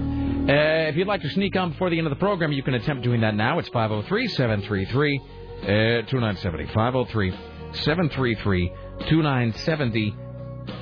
That movie is D Lovely. That is the Kevin Klein movie about Cole Porter. Couldn't remember the name of it. D Lovely. All right. Uh, all right, Richie. So tomorrow you will be doing some limited cross dressing here, yes? Yeah, trying some fishnets, maybe some pantyhose, whatever he brings. So it's all just below the waist. When you dress as a woman, do you do is that underwear too? Uh, do you you don't wear underwear? Do you? Twice. You don't. Do you not wear underwear when you're dressed as a woman? Uh, well, they're not underwear. I, you know guess what they're- I mean. I hate the word panties, but you know what I mean. If I can find some. Do you cool wear? ones. Are your your under things are also for women? I try to, but I mean. And then uh, and then you stuff the bra. oh yeah. What do you use to stuff the bra? Women's garments. so the bra is stuffed with like pantyhose or something. Uh, other women's panties. Yes. All right. Fair enough. Uh, these are uh, these. Uh, okay. That's what I did at the be- at the dunes. And we did. I said what you were 34D. Mm, I wish. Give her. I'll get down- only in my dreams. I'll get down to 34. I'm probably about 36 right now. Okay. Uh, pleased to be asking Richie the following questions. Is Rochelle going to be answering the phones in character on the day of said cross dressing? Uh, it's Rochelle, spelled with an I and a T, like Richie. Okay, sorry. Will, will Rochelle, Rochelle, Rochelle be answering the phones in character, Richie? Uh, I'm sure. So it won't be Richie answering the phones. It will be Rochelle. Richie's gonna have to call in sick. Yes, that is true. Says, if so, Rochelle should probably be prepared to receive some creepy phone calls, and you in turn will need to be prepared to field calls from some creeped out callers, taking them taking them down from being screened. That's true. There, that's true. There may be some people calling in who aren't quite prepared for that. It sounds like Rochelle is going to be performing at a club sometime soon. What is Rochelle's signature song? Um, hmm, I don't know. I've been practicing Hung Up, but. Hung Up by Madonna? I've done one before Madonna. I don't know what about, it is about Madonna songs. I, I did. Uh, I don't know, Richie. I What don't could know- it possibly I don't know be what it about could be Madonna your songs? obsession with Madonna. I've done Material Girl, and I've also done. Uh, what's that other one? I can't even remember. All right, but you've been hung up by. by Madonna's. Your, is Rochelle's current song? That's the latest. If I if I play a, little bit of hung up tomorrow, would you maybe like do a dance for us? And do a little singing. Uh, does it have the intro? little where bit. It takes like one minute to get into it. You mean I don't know. Do you need a minute? Dun, dun, Richie, dun, for it. dun, dun, dun, dun. I think I've got it right here, actually. But you got your back turned like this because you know. You start with your back. Oh turned? wait, and then, then you wait until um, Or and then 'cause you have to go- and then you wait slow until the intro. big reveal. Hold on. Right. And then time goes by. Of course, you have a watch right here. Never mind. I'm sorry. What? It says time goes by. Yes, it does. Wait. slowly. Uh, I don't know where it went. Oh, I had Oh, hung up damn on it, Madonna. I'm sorry. Don't hate. Uh, let's see. Top five. I don't think I have. I don't think I have hung up. Uh, do you have it, Sarah? Well, I'm looking for it now, but you know, CBS is lightning fast. Yeah. Internet is. Uh, Kinda hung up. Wah, wah. Cricket. Yeah. Uh, well, we'll find it here. Let's take one more. Hi, you're on the Rick Emerson radio program. Hello. Hello. Hello. Hi. Hi. Uh, clowns are neato. Clowns are fun by the Vandals is what you're missing. Oh yeah, somebody. And apparently, some Crispin uh, Glover song uh, that I was supposed to play, and I didn't get that done either. So, Ah, well. all right. Thank you, sir. Uh, thank All you. right. There you go. All right. And so, what time is this all happening tomorrow, Richie? The uh, the, the big. Uh... Well, two o'clock. You'll probably be here about a quarter till. All right. Thank you. See, that doesn't have the intro though, and it's not the remix. Uh-huh. Are you sure? Yeah, this has got the whole. See, it's all muffly, and then it's like you're walking to the club and opening the door. The real song has like 30 seconds before it actually starts saying that. I'm sorry. I should have known he would be a connoisseur. Well, that's because you have to come out and the lights go up and and then all you see is the back. And then is Rochelle's back turned until the song Uh-huh. actually It kicks should in? have an open back. Here, I'm so going to you let can it see play. the back. You tell me exactly when Rochelle would turn around. Oh. are we out of time? Gonna have to do it tomorrow. Damn you, clock! So we continue. All right, thank you, Richie. He's very specific about his dance. I'm not even going to do the end of the show here. Goodbye. We're back tomorrow at 11. See y'all there. Bye now. This is 11 inches, Sarah.